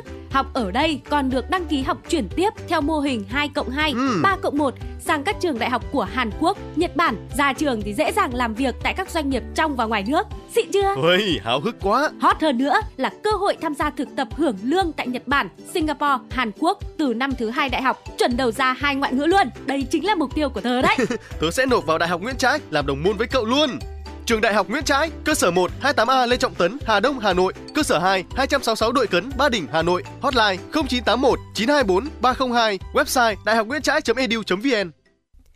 Thưa quý vị và các bạn, sau một năm tổ chức thực hiện thí điểm mô hình chính quyền đô thị, tổ chức bộ máy chính quyền thành phố trong khu vực các quận, ban hành các quy định về quản lý tổ chức bộ máy, biên chế, thực hiện phân cấp ủy quyền quản lý, góp phần từng bước nâng cao năng lực bộ máy, trình độ cán bộ các cấp và thành phố. Đây cũng là một trong những giải pháp quan trọng đẩy mạnh cải cách hành chính của thủ đô, góp phần để hành chính gần hơn với dân. Ghi nhận của phóng viên tại quận Thanh Xuân. Qua một năm thực hiện thí điểm mô hình chính quyền đô thị, có thể nhận thấy những điểm mới của chính quyền đô thị tại Hà Nội cũng như tính ưu việt của mô hình. Đó là nâng cấp cán bộ cấp phường lên cấp quận, từ đó có sự luân chuyển dễ dàng hơn. Ủy ban nhân dân cấp phường hoạt động theo chế độ thủ trưởng là cấp thừa hành có sự chủ động cao hơn, giao cấp quận thẩm quyền chủ động về phân bổ biên chế cho cấp phường không cao bằng. Cán bộ tư pháp hộ tịch phường được quyền ký và đóng dấu chứng thực của Ủy ban nhân dân phường. Ông Nguyễn Hoàng Điệp, Chủ tịch Ủy ban nhân dân phường Thanh Xuân Bắc, quận Thanh Xuân cho biết. Thì thay đổi là từ cái việc mà à, ủy quyền cho cán bộ tư pháp ký chứng thực một cái bước này cũng là thay đổi là cũng rất là mới à, giao dịch với công dân cũng như là tổ chức nhanh hơn trả kết quả ngay trong trong thời gian làm việc buổi sáng không phải đợi thời gian lâu như trước đây cái uh, ưu điểm nữa đó là cái việc mà uh, những cái giải quyết những cái vấn đề dân sinh bức xúc thì chủ tịch an phường đứng ra trực tiếp giải quyết cũng không phải thông qua ừ, những cái, những cái bộ phận rồi những cái cơ quan chuyên môn như là người chủ tịch là trực tiếp giao chỉ đạo thì nó sẽ nhanh và sát hơn. Ông Trần Xuân Duy, Phó Chủ tịch Ủy ban nhân dân phường Khương Trung, quận Thanh Xuân cho biết, mục tiêu là xây dựng chính quyền đô thị hiệu quả, tự chủ, năng động và có đủ thẩm quyền trách nhiệm để giải quyết những vấn đề mà người dân và đô thị đặt ra. Bởi thế, vấn đề cốt lõi là chính quyền đô thị phải đảm bảo được hai mục đích quan trọng nhất, đó là chính quyền phục vụ người dân đô thị tốt hơn, thông suốt hơn, hiệu lực quản lý và điều hành xã hội của chính quyền thống nhất, tập trung hơn, giảm bớt các tầng nấc trung gian. Ông Duy cho biết. Qua một năm thực hiện cái chính quyền đô thị thì cái việc giải quyết thủ tục hành chính và các nội dung vụ việc trên địa bàn phường được nhanh gọn hơn và đáp ứng được cái nhu cầu của nhân dân được tốt hơn. Sau một năm thực hiện thí điểm mô hình chính quyền đô thị tại các phường, cái nhìn nhận rõ nhất là nhận được nhiều lời khen của người dân. Đồng thời, việc thực hiện chính quyền đô thị một mặt tăng tính chủ động điều hành, quyết định nhanh những vấn đề cấp bách trên địa bàn. Bên cạnh đó còn nâng cao hiệu lực hiệu quả quản lý của bộ máy hành chính. Bên cạnh những kết quả đạt được, thực tế khi thực hiện thí điểm mô hình chính quyền đô thị đã bộc lộ một số hạn chế nhất định. Tại một số phường, việc thực hiện nguyên tắc chế độ trách nhiệm trong thực thi công vụ của Chủ tịch Ủy ban nhân dân phường và tập thể Ủy ban nhân dân phường còn chưa rõ nét. Bên cạnh đó, hiện nay vẫn chưa có cơ chế chính sách đặc thù đối với các phường có quy mô dân số lớn cũng như đối với lực lượng cán bộ, công chức phường. Hoạt động giám sát cũng gặp khó khăn bởi số lượng đại biểu chuyên trách tại Hội đồng nhân dân quận, thị xã không nhiều. Ông Lê Văn Phúc, Phó Chủ tịch Ủy ban nhân dân phường Phương Liệt, quận Hoàng Mai cho biết. Ờ, tuy nhiên trong quá trình ờ, triển khai ờ, thực hiện cái thí điểm tổ chức mô hình chính quyền đô thị thì ngoài những cái đánh giá chung, những cái ưu điểm đã đạt được thì là cũng ờ, tuy nhiên cũng còn một số những cái mà cấp phường cũng ờ, đề xuất. Ờ, đó là việc xem xét đối với một số phường mà có dân số đông. Thì và có một đồng chí là hiện nay là giao công chức là chỉ có 15 đồng chí. Thì hiện nay một số phường có những phường 30, 35 thậm chí là 40 nghìn nhân khẩu. Thì nội dung này thì là nếu được bổ sung thêm công chức thì là rất là tốt thì sẽ được đáp ứng được cái yêu cầu ờ, công việc được giao ờ, với những cái thành công bước đầu cái ờ, mô hình chính quyền đô thị thì sẽ phục vụ được nhân dân và doanh nghiệp tốt hơn và mang lại được cái lợi ích nhiều hơn cho người dân và doanh nghiệp. Bên cạnh đó, một số nhiệm vụ phát sinh khó triển khai thực hiện bởi không nằm trong dự toán của cơ quan cấp trên. Đội ngũ cán bộ chuyên trách ở phường gồm các chức danh Bí thư Đảng ủy, Phó Bí thư Đảng ủy, Chủ tịch Ủy ban Mặt trận Tổ quốc, Chủ tịch Hội Liên hiệp Phụ nữ chưa được chuyển thành công chức cấp quận, do đó chưa đồng bộ thống nhất quản lý biên chế cán bộ công chức phường theo nghị quyết số 97/2021 QH14 của Quốc hội – việc bố trí kinh phí chi lương phụ cấp các khoản theo lương và chi hoạt động của Đảng ủy, Ủy ban Mặt trận Tổ quốc Việt Nam và các tổ chức chính trị xã hội nằm trong kinh phí dự toán của Ủy ban dân phường chưa thực sự thuận lợi, chưa bảo đảm tính chủ động. Từ những tiền đề thuận lợi đạt được trong thời gian vừa qua, nhiệm vụ nâng cao hơn nữa hiệu lực, hiệu quả quản lý, điều hành của chính quyền các cấp gắn với thực hiện quản lý theo mô hình chính quyền đô thị sẽ được các cấp các ngành thành phố Hà Nội thực hiện đạt kết quả tích cực, tạo đột phá cho thủ đô ngày càng phát triển văn minh và hiện đại. Quý vị và các bạn đang trên chuyến bay mang số hiệu FM96. Hãy thư giãn, chúng tôi sẽ cùng bạn trên mọi cung đường.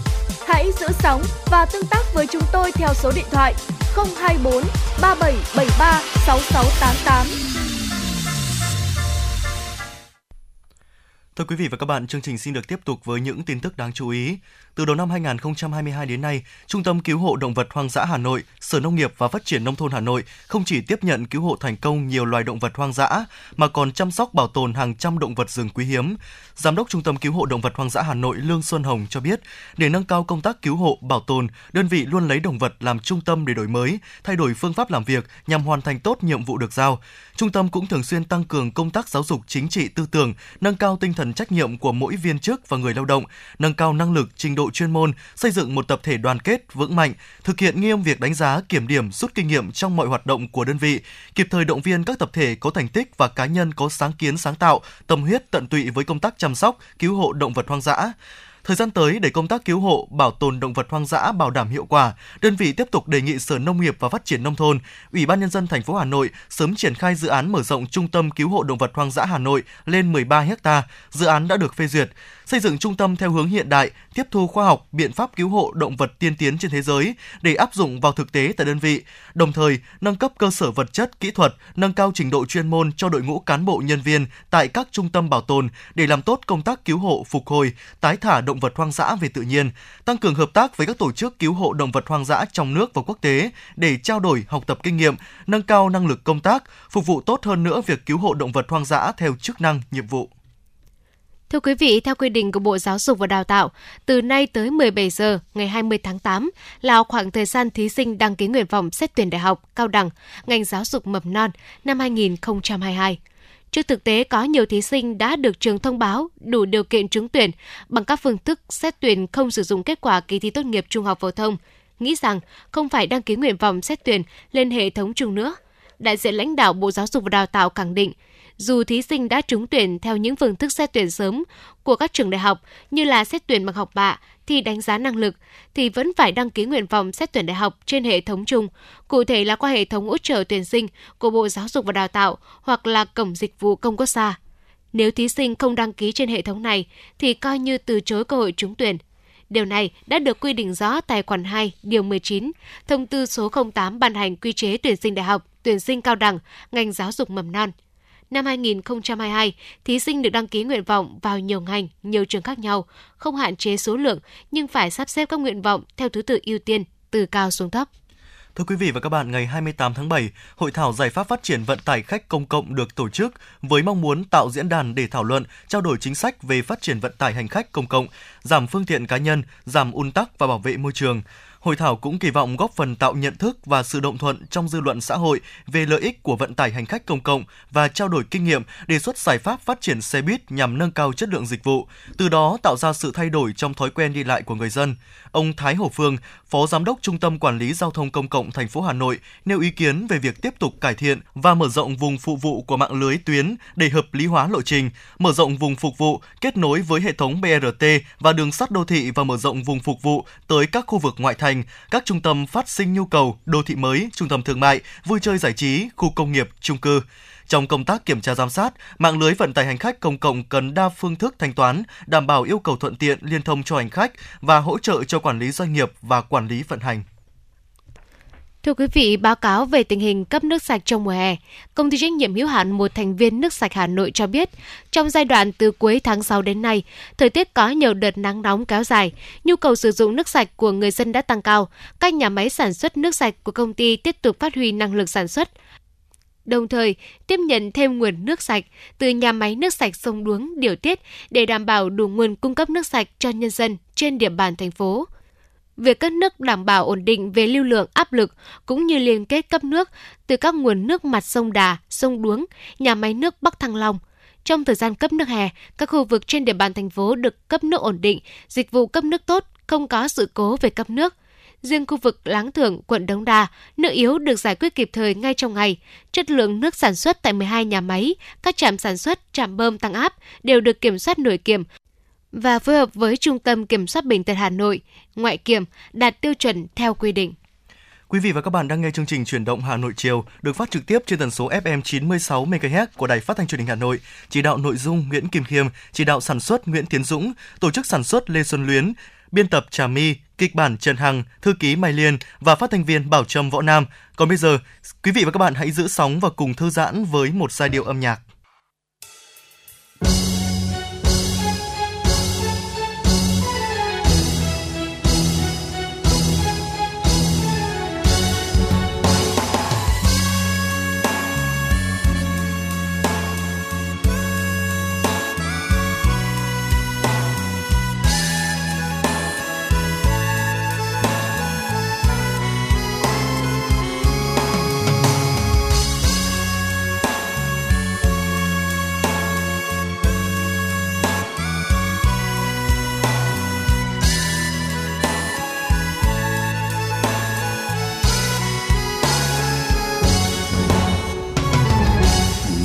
Chiếc giỏ xe chờ đầy hoa phượng. Em chờ mùa hè của tôi đi đâu? Trùng phương vĩ, em cầm là tuổi tôi mười tám. Thuở chẳng ai hay thầm lặng mối tình đầu mối tình đầu. Là cơn mưa sáng sáng ngoài cửa lớp, là áo ai bay trắng cả giấc mơ, là bài thơ còn hoài trong vở giữa giờ chơi, mang đến lại mang về. Cánh phượng hồng ngẩn ngơ, mùa hè đến trường, khắc nỗi nhớ lên cây và mùa sau biết có còn gặp lại, ngày khai trường áo lụa gió thu bay. Mối tình đầu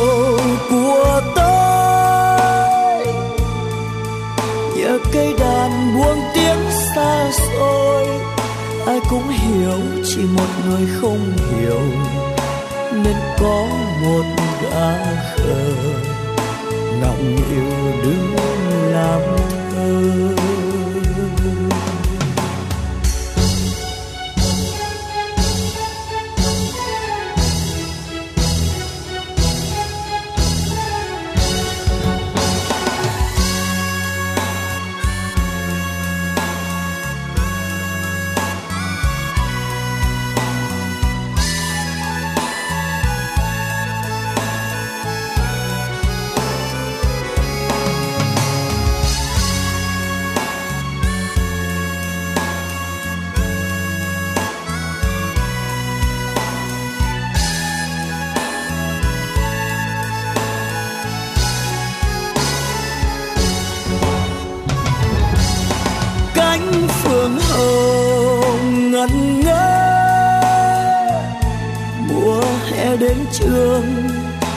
Các nỗi nhớ lên cây và mùa sau biết có còn gặp lại. Ngày khai trường, áo lụa gió thu bay. Mối tình đầu của tôi, nhờ cây đàn buông tiếng xa xôi. Ai cũng hiểu, chỉ một người không hiểu nên có một gã khờ ngọng nghịu đứng làm thơ. Em chờ mùa hè, đi qua còn tôi đứng lại, nắng ngập đường, một vạt tóc nào xa. Em chờ mùa hè, đi qua còn tôi đứng lại nắng ngập đường một vạt tóc nào xa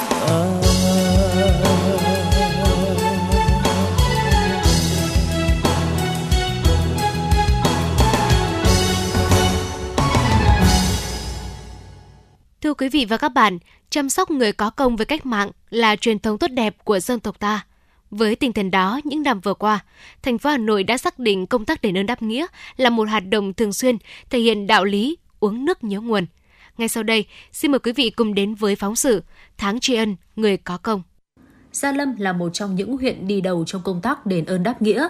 Hàng năm, huyện huy động được hàng tỷ đồng từ quỹ đền ơn đáp nghĩa để chăm lo cho các đối tượng chính sách.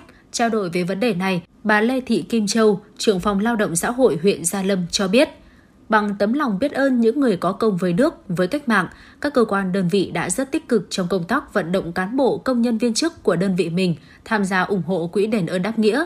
Dù các phần quà gửi tới các gia đình chính sách, các hộ có hoàn cảnh khó khăn mới chỉ mang tính chất động viên, chia sẻ, nhưng thông qua đó phần nào hỗ trợ về đời sống vật chất, tinh thần giúp họ vươn lên trong cuộc sống.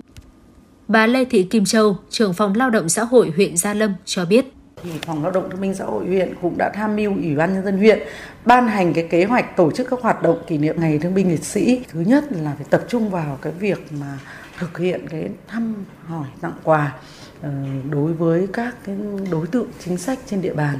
Ờ, lãnh đạo huyện, trực tiếp là đồng chí bí thư huyện ủy đã giao nhiệm vụ cụ thể cho các đồng chí trong ban thường vụ huyện ủy có trách nhiệm thực hiện cái việc ờ, tặng thăm và tặng quà với các cái đối tượng mà trên ờ, thuộc địa bàn xã thị trấn được giao phụ trách.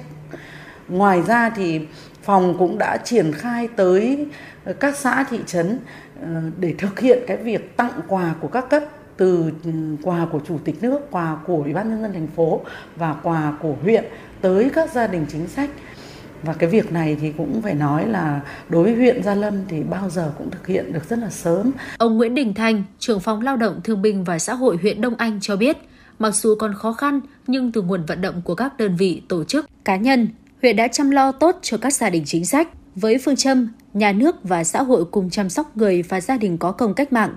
Nhiều năm nay, phong trào đền ơn đáp nghĩa của huyện đã đạt được kết quả tốt đẹp, phát huy được sức mạnh tổng hợp của toàn xã hội. Ông Nguyễn Đình Thanh cho biết thêm. triển khai các cái hoạt động chăm lo cho các đối tượng chính sách nhân ngày 27 tháng 7 thì phòng đã tham mưu cho ủy ban nhân huyện cái văn bản à, để gửi tất cả các xã, thị trấn để triển khai kế hoạch cũng như là tổ chức các hoạt động à, chăm lo tới các đối tượng chính sách. À, trong đó là có mấy cái nội dung, một là cái vận động quỹ đền ơn đáp nghĩa. Năm nay thì kế hoạch thì thành phố giao là 500 triệu. Tuy nhiên thì huyện đã triển khai tới tất cả các xã. Thì đến cái thời điểm này thì nó cũng vận động được độ 6 700 trăm. Thế còn nó hết đợt thì thường như, như năm ngoái thì cái quỹ này cũng vận động được trên dưới 1 tỷ. Toàn thành phố hiện đang quản lý trên 700.000 người có công, trong đó có khoảng 100.000 người đang hưởng trợ cấp thường xuyên hàng tháng, chiếm 10% tổng số đối tượng người có công cả nước. Theo Sở Lao động Thương binh và Xã hội Hà Nội, trong tháng 7, các quận huyện thị xã sẽ chuyển quà của Chủ tịch nước và quà của thành phố đến các đối tượng chính sách theo quy định bảo đảm kịp thời, chú đáo. Ngoài quà của thành phố, các quận huyện thị xã, các cơ quan đoàn thể đã có quà tặng đến đối tượng người có công của địa phương, cơ quan đơn vị quản lý, nhằm góp phần chăm lo đến các gia đình chính sách trên địa bàn, chu đáo, trang trọng hơn nữa. Một số quận huyện đã trích ngân sách của địa phương tặng quà đến toàn bộ các gia đình chính sách nhân kỷ niệm 75 năm Ngày Thương binh Liệt sĩ 27 tháng 7 năm 1947, 27 tháng 7 năm 2022. Bà Phạm Thị Lệ Thủy, Chủ tịch Ủy ban Nhân dân phường Sơn Lộc, thị xã Sơn Tây chia sẻ.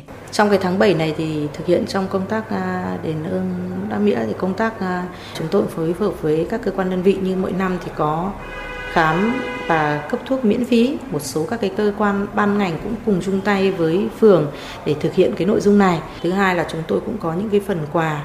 Thế hiện nay chúng tôi đang giả soát là khoảng trên 20 đối tượng già, yếu, ốm đau và có hoàn cảnh đặc biệt khó khăn để à, tặng những cái sổ tiết kiệm có thể là 1 triệu đến 2 triệu đồng cho các đối tượng và cũng phối hợp với một số các cái ban ngành đoàn thể khác cũng tập trung cho các đối tượng để tặng quà thêm cho một số các đội đối tượng khác. Thực hiện các phong trào đền ơn đáp nghĩa, bên cạnh việc tổ chức thăm tặng quà các thương bệnh binh, thân nhân liệt sĩ và người có công, thành phố Hà Nội cũng tiến hành giả soát các hộ gia đình người có công thuộc diện hộ cận nghèo, phân tích hoàn cảnh, nguyên nhân dẫn đến nghèo khó của từng hộ để có giải pháp hỗ trợ phù hợp, phấn đấu không để hộ gia đình người có công tái nghèo. Thành phố cũng chỉ đạo phân công nhiệm vụ cụ thể cho các sở ban ngành, đoàn thể trên cơ sở chức năng, nhiệm vụ của mình. Những việc làm tình nghĩa này đã thể hiện đạo lý tốt đẹp của dân tộc ta và tình cảm trách nhiệm của mỗi người dân đối với thế hệ cha ông, những người đã hy sinh sương máu vì độc lập tự do cho Tổ quốc.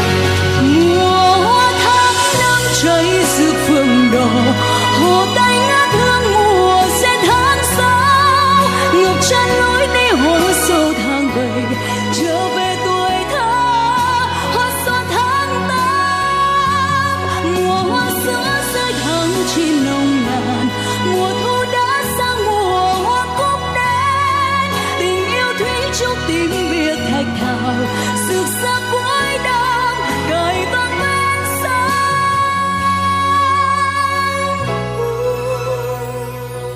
là những sắc hoa ngát hương buồn mùa, là những nhớ nhung ngày ta đi xa, là những khát khao mong quay trở về, để ta thấy như ngày còn ngây thơ.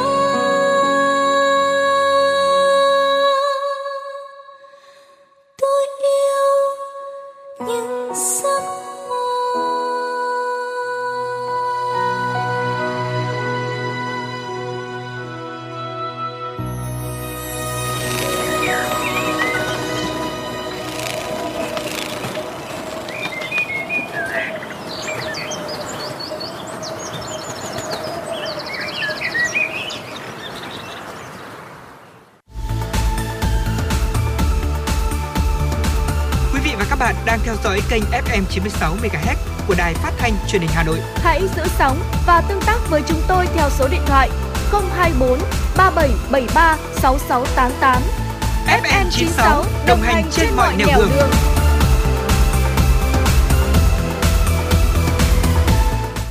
Quý vị thân mến, quay trở lại với truyền động Hà Nội chiều. Ngay sau đây xin mời quý vị hãy cùng đến với phần điểm tin. Thưa quý vị, kể từ ngày 1 tháng 8 tới đây, ô tô không dán thẻ thu phí hoặc có dán thẻ nhưng trong tài khoản không đủ tiền thanh toán phí sẽ không được đi vào các tuyến cao tốc. Trường hợp vi phạm sẽ bị phạt từ 2 đến 3 triệu đồng, tước bằng lái từ 1 đến 3 tháng. Theo đó, nếu nhân viên thu phí phát hiện phương tiện không đủ điều kiện thu phí ETC, ngay lập tức nhân viên sẽ yêu cầu đóng làn, điều tiết phương tiện sang làn khác để tránh ùn tắc. Phương tiện không có đủ điều kiện sẽ được hướng dẫn đỗ vào lề đường bên phải dán thẻ, đồng thời hướng dẫn chủ xe nạp tiền vào tài khoản giao thông. Trường hợp chủ phương tiện đi vào cao tốc một lần đã được nhắc nhở, nếu từ mùng 1 tháng 8 vẫn tái phạm chưa dán thẻ, không sử dụng dịch vụ thu phí tự động sẽ được hệ thống lưu cảnh báo, gửi lực lượng cảnh sát giao thông xử phạt. Đến thời điểm này, hầu hết các tuyến cao tốc đã hoàn tất công tác chuẩn bị để đồng loạt triển khai thu phí tự động không dừng ETC sau ngày 31 tháng 7. Thưa quý vị, không sử dụng xe ô tô kiểu dáng tương tự xe từ 9 chỗ, kể cả người lái xe trở lên, để kinh doanh vận tải hành khách bằng xe taxi. Hiện nay quy định không sử dụng xe có kích thước kiểu dáng tương tự xe từ 9 chỗ trở lên để kinh doanh vận tải hành khách bằng xe taxi. Sửa quy định phòng cháy chữa cháy đối với xe ô tô hợp đồng, Bộ trưởng Bộ Giao thông Vận tải cũng ban hành thông tư về tổ chức quản lý hoạt động vận tải bằng xe ô tô và dịch vụ hỗ trợ vận tải đường bộ. Trong đó sửa đổi quy định về phòng cháy chữa cháy với xe ô tô kinh doanh vận tải hành khách theo hợp đồng du lịch. Cụ thể, trên xe phải trang bị dụng cụ thoát hiểm, bảo đảm điều kiện an toàn về phòng cháy chữa cháy với phương tiện giao thông cơ giới, theo quy định tại Điều 8 Nghị định 136-2020. Hiện hành, thông tư 12-2020 của Bộ Giao thông Vận tải chỉ quy định trên xe có trang bị dụng cụ thoát hiểm, bình chữa cháy, còn sử dụng được và còn thời hạn theo quy định. Thông tư 17-2022 có hiệu lực từ ngày 15 tháng 9. Hiện các quốc gia trong khu vực như Thái Lan, Singapore, Trung Quốc đã ghi nhận ca bệnh đầu mùa khỉ. Việt Nam được Tổ chức Y tế Thế giới WHO xếp vào nhóm 1, nhóm quốc gia chưa ghi nhận ca bệnh. Tuy nhiên, các chuyên gia cảnh báo nguy cơ bệnh đầu mùa khỉ xâm nhập vào nước ta là rất lớn. Theo Sở Y tế Hà Nội, cùng với dịch COVID-19, dịch sốt xuất huyết đang lưu hành, hiện bệnh cúm trên địa bàn thành phố đang có xu hướng gia tăng. Các chuyên gia y tế nhận định thời gian tới, cùng với số ca mắc COVID-19, sốt xuất huyết thì bệnh cúm có xu hướng gia tăng. Các nghiên cứu mới nhất trên thế giới đều cho thấy hiệu quả của vaccine COVID-19 giảm dần theo thời gian, khoảng 6 tháng sau khi tiêm. Vì vậy, WHO và CDC của Mỹ đã khuyến cáo tiêm mũi 3, mũi 4 để phòng chống dịch, nhất là trong bối cảnh Việt Nam và nhiều quốc gia đã ghi nhận các biến thể phụ của chủng Omicron. Với bệnh cúm mùa, ngành y tế khuyến cáo người dân đảm bảo vệ sinh cá nhân, hạn chế tiếp xúc với bệnh nhân cúm hoặc các trường hợp nghi ngờ mắc bệnh khi không cần thiết. Khi có triệu chứng ho sốt, sổ mũi đau đầu, mệt mỏi, cần đến ngay cơ sở y tế để được thăm khám điều trị kịp thời. Ngoài ra, có thể chủ động tiêm vaccine phòng cúm hàng năm. Theo một chuyên gia dịch tễ, để phòng chống các bệnh truyền nhiễm, cần tiếp tục truyền thông về lợi ích hiệu quả của việc tiêm vaccine, thực hiện các biện pháp phòng chống dịch bằng kết hợp các phương pháp 2K, tức là khẩu trang và khử khuẩn, cộng với vaccine, cộng thuốc, cộng điều trị, cộng công nghệ và cộng với ý thức của người dân. Tuyến cáp quang biển quốc tế APG được xác nhận gặp sự cố gây mất kết nối trên toàn tuyến, chất lượng dịch vụ Internet quốc tế của người dùng Việt Nam bị ảnh hưởng. Theo đại diện một nhà cung cấp dịch vụ Internet tại Việt Nam, tuyến cáp quang biển APG gặp sự cố, gây mất kết nối trên toàn tuyến. Do đó, nhiều người dùng Internet tại Việt Nam gặp khó khăn trong việc truy cập các trang web và dịch vụ xuyên biên giới như xem phim hay truy cập mạng xã hội Facebook. Nhận định ban đầu cho hay, tuyến cáp quang biển APG có thể bị đứt trên nhánh S3 với vị trí lỗi cách trạm cập bờ Trong Minh Trung Quốc 427 km. Hiện đối tác vẫn đang kiểm tra để có kế hoạch khắc phục xử lý. Đây là lần thứ hai trong năm nay, tuyến cáp quang biển APG gặp sự cố. Sự cố lần đầu được khắc phục xong hoàn toàn từ ngày 22 tháng 4. Cơ quan Cảnh sát điều tra Công an thành phố Hà Nội đang điều tra vụ án lừa đảo chiếm đoạt tài sản xảy ra trên địa bàn của thành phố Hà Nội liên quan đến đối tượng tự xưng là công an. Quá trình điều tra xác định là vào khoảng tháng 10 năm 2020, mặc dù không có chức năng nhiệm vụ tại Cục Tổ chức Cán bộ thuộc Bộ Công an, nhưng Nguyễn Thị Thùy Hương, sinh năm 1981, ở tại phường Hữu Nghị, thành phố Hòa Bình, tỉnh Hòa Bình, chỗ ở hiện nay là tòa trung cư The G, số 8 Lê Đức Thọ, phường Mỹ Đình 2, quận Nam Từ Liêm, thành phố Hà Nội, đã đưa ra các thông tin gian dối với ông NHB, sinh năm 1971, trú tại huyện Đan Phượng, thành phố Hà Nội, rằng đang công tác tại Cục Tổ chức Cán bộ nên có khả năng xin được cho con của ông P và học tập tại Học viện Cảnh sát Nhân dân trong năm học 2020. Tin lời Hương, ông V đã chuyển 670 triệu đồng nhờ Hương xin cho con trai vào học viện. Nhận được số tiền trên, Hương không làm gì giúp cho con trai ông B, nhưng vẫn đưa ra thông tin gian dối để ông B tin tưởng không đòi lại tiền. Để phục vụ công tác điều tra, kết luận vụ án, cơ quan cảnh sát điều tra, công an thành phố Hà Nội đã đề nghị còn những ai là bị hại của Nguyễn Thị Thùy Hương thì gửi đơn hoặc đến cơ quan cảnh sát điều tra công an thành phố Hà Nội tố giác trình báo. Địa điểm liên hệ là số 55 Lý Tường Kiệt, phường Trần Hưng Đạo, quận Hoàn Kiếm, thành phố Hà Nội hoặc là gặp Nguyễn Thọ Danh, số điện thoại 0984 569 863. Quý vị và các bạn thân mến, Việt Nam có nền nông nghiệp đang phát triển với hơn 70% dân số sống ở nông thôn. Đây là khu vực chiếm vị trí quan trọng trong việc phát triển kinh tế xã hội với nguồn tài nguyên thiên nhiên phong phú, bản sắc văn hóa và tập quán canh tác lâu đời của các dân tộc.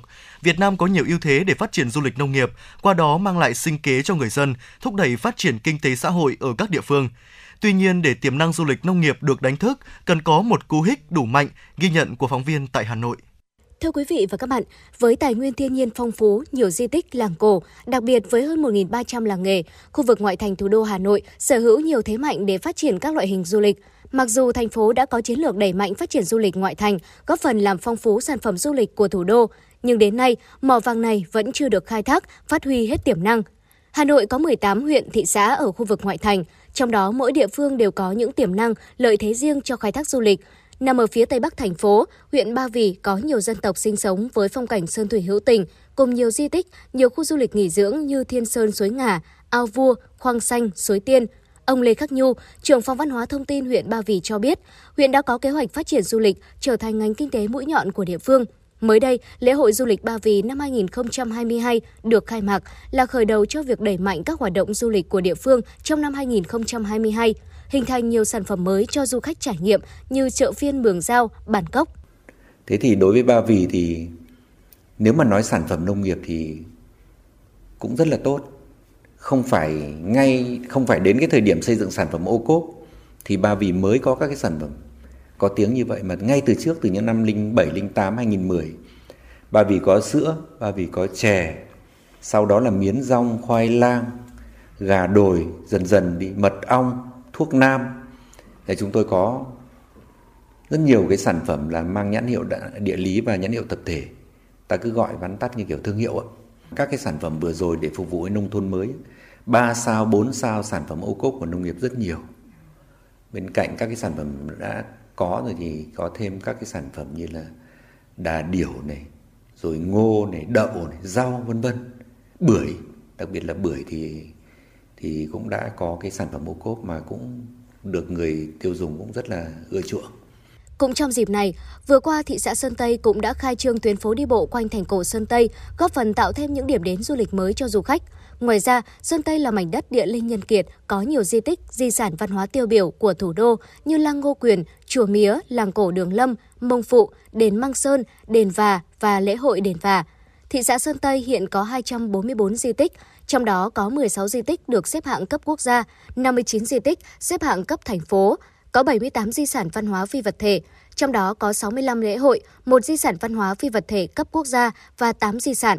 Sơn Tây cũng có thế mạnh về nông nghiệp, có thể kết hợp để phát triển du lịch sinh thái. Ông Lê Đại Thăng, Phó Chủ tịch Ủy ban nhân dân thị xã Sơn Tây cho biết. Hoạt động diễn ra như văn hóa, văn nghệ, thể dục thể thao, các hoạt động trò chơi sẽ tạo cho các em học sinh và thanh niên trên địa bàn thị xã và thu hút được cả những vùng như là Ba Vì, Phúc Thọ, Thạch Thất Quốc Oai. Không chỉ có hai địa phương nói trên, các huyện khác của Hà Nội cũng có thế mạnh riêng để tạo nên sản phẩm du lịch hấp dẫn.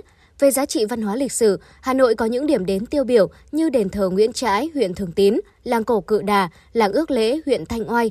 Ngoài ra, ngoại thành Hà Nội cũng có nhiều làng nghề nổi tiếng, có thể kể đến như làng gốm sứ Bát Tràng, huyện Gia Lâm, mây tre đan Phú Vinh, huyện Trương Mỹ, thêu quất động, huyện Thường Tín, tò he Xuân La, khảm trai chuồn ngọ, huyện Phú Xuyên. Đây là những vùng đất nhiều tiềm năng về du lịch văn hóa lịch sử, du lịch làng nghề, du lịch sinh thái, nghỉ dưỡng, du lịch hội thảo hội nghị cần được phát huy. Mặc dù được xem là mỏ vàng của du lịch thủ đô, nhưng hiện nay du lịch ngoại thành vẫn chưa khai thác được hết tiềm năng, lượng khách du lịch còn thấp.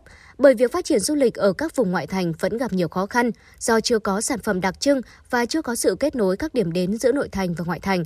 Bên cạnh đó, việc thiếu liên kết với các đơn vị lữ hành cùng những khó khăn trong việc đầu tư hạ tầng giao thông khiến cho những điểm đến đẹp vẫn còn là khoảng cách với ngay cả những người dân địa phương. Bà Bùi Thị Mai Phương, Phó trưởng phòng văn hóa huyện Đan Phượng cho biết. Thứ nhất là về cái khó khăn thì về cái về, về cái du lịch nông nghiệp thì thực ra này các hộ là mới đang là cái tự phát thì là thấy nó chưa có quy mô. Tuy nhiên là cũng chưa có cái mô hình theo quy mô là theo theo phát triển du lịch.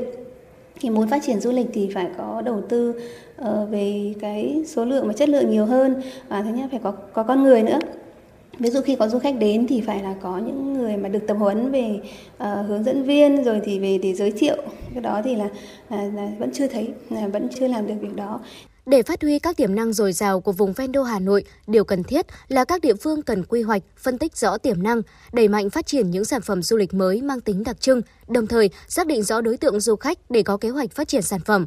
Ông Tạ Văn Tường, Phó Giám đốc Sở Nông nghiệp và Phát triển Nông thôn Hà Nội đánh giá.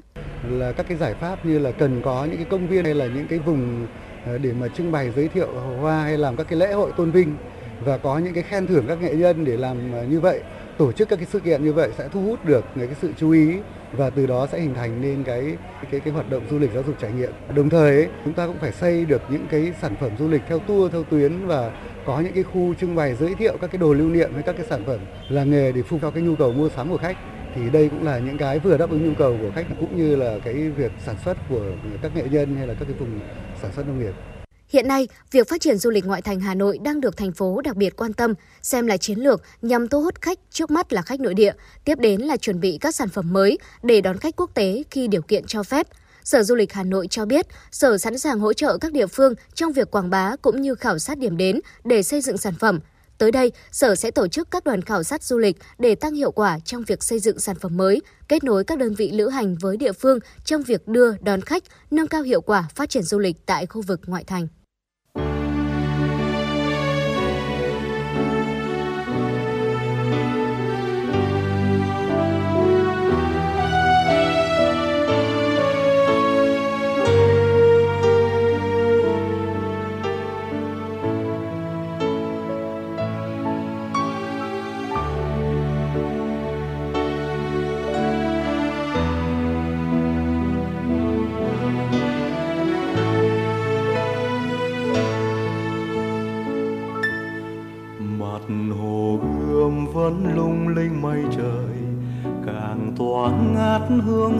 Hoa thủ đô. Đường lòng gió thanh thang năm cửa ô, nghe tiếng cười không quên niềm thương đau. Hà nội đó niềm tin yêu hy vọng của núi sông hôm nay và mai sau. Chân ta bước lòng ung dung tự hào, kìa nồng pháo vươn lên trời cao. Ơi đông đô, hùng thiêng dấu xưa còn in nơi đây. Ơi thăng long, ngày nay chiến công giang danh non sông. Hà nội mến yêu của ta, thủ đô mến yêu của ta. Là ngôi sao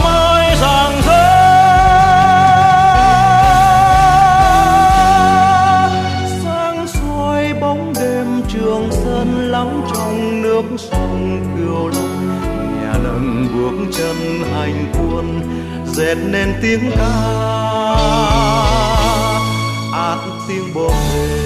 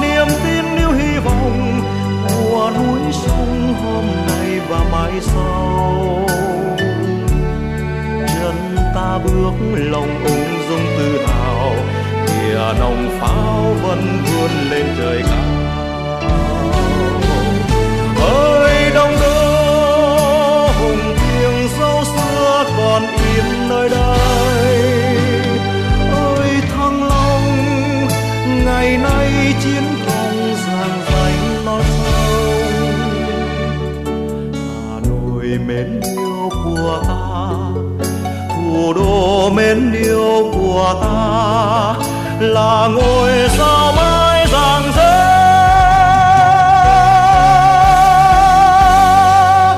Sáng soi bóng đêm trường sơn lắng trong nước sông kiều long. Nhẹ nâng bước chân hành quân dệt nên tiếng ca. Át tiếng bom rền. Hà Nội đó của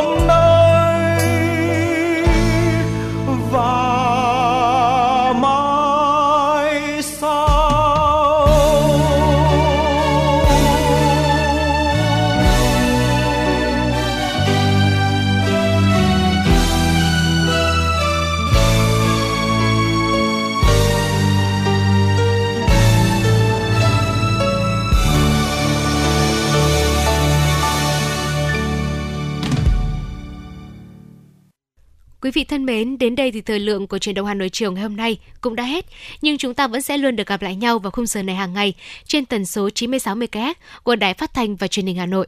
Quý vị cũng đừng quên có thể tương tác với chúng tôi qua số hotline của chương trình 024 3773 6688 hoặc qua trang fanpage FM96 Thời sự Hà Nội. Hãy tương tác với chúng tôi để chia sẻ những vấn đề quý vị và các bạn đang quan tâm hoặc đóng góp cho chương trình ngày một hấp dẫn hơn. Xin chào và tạm biệt quý vị và các bạn.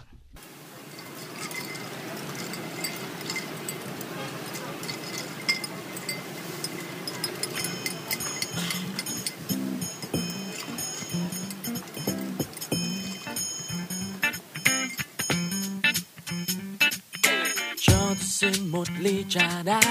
Góc phố nơi tôi hay về qua cho tôi quên tạm những vội vã.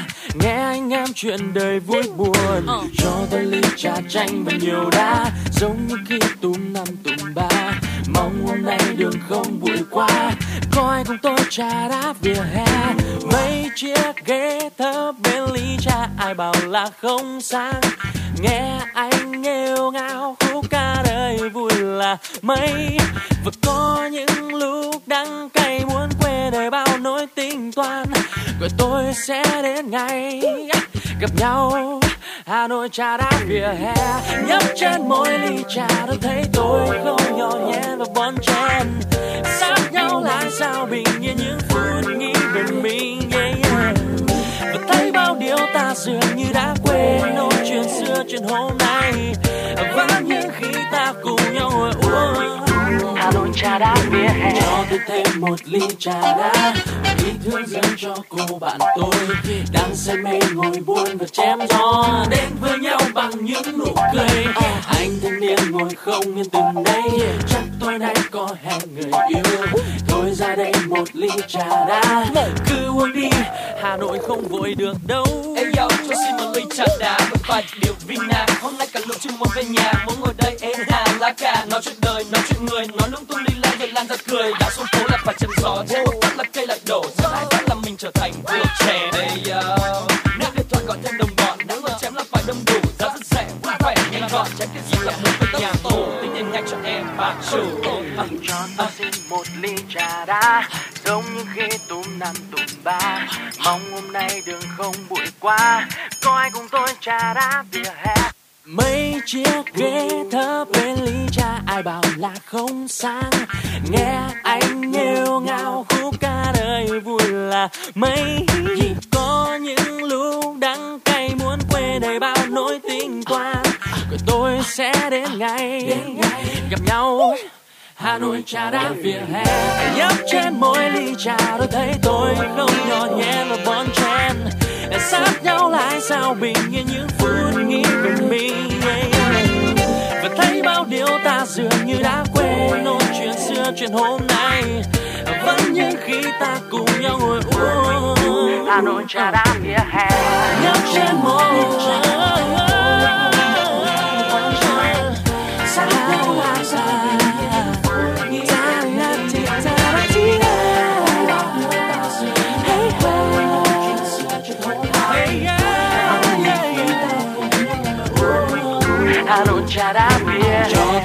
một ly trà đá đi hương dâng cho cô bạn tôi. Đang say mê ngồi buồn và chém gió. Đến với nhau bằng những nụ cười. Anh thanh niên ngồi không yên từ nay. Chắc tối nay có hẹn người yêu. Thôi ra đây một ly trà đá cứ uống đi, Hà Nội trà đá vỉa hè.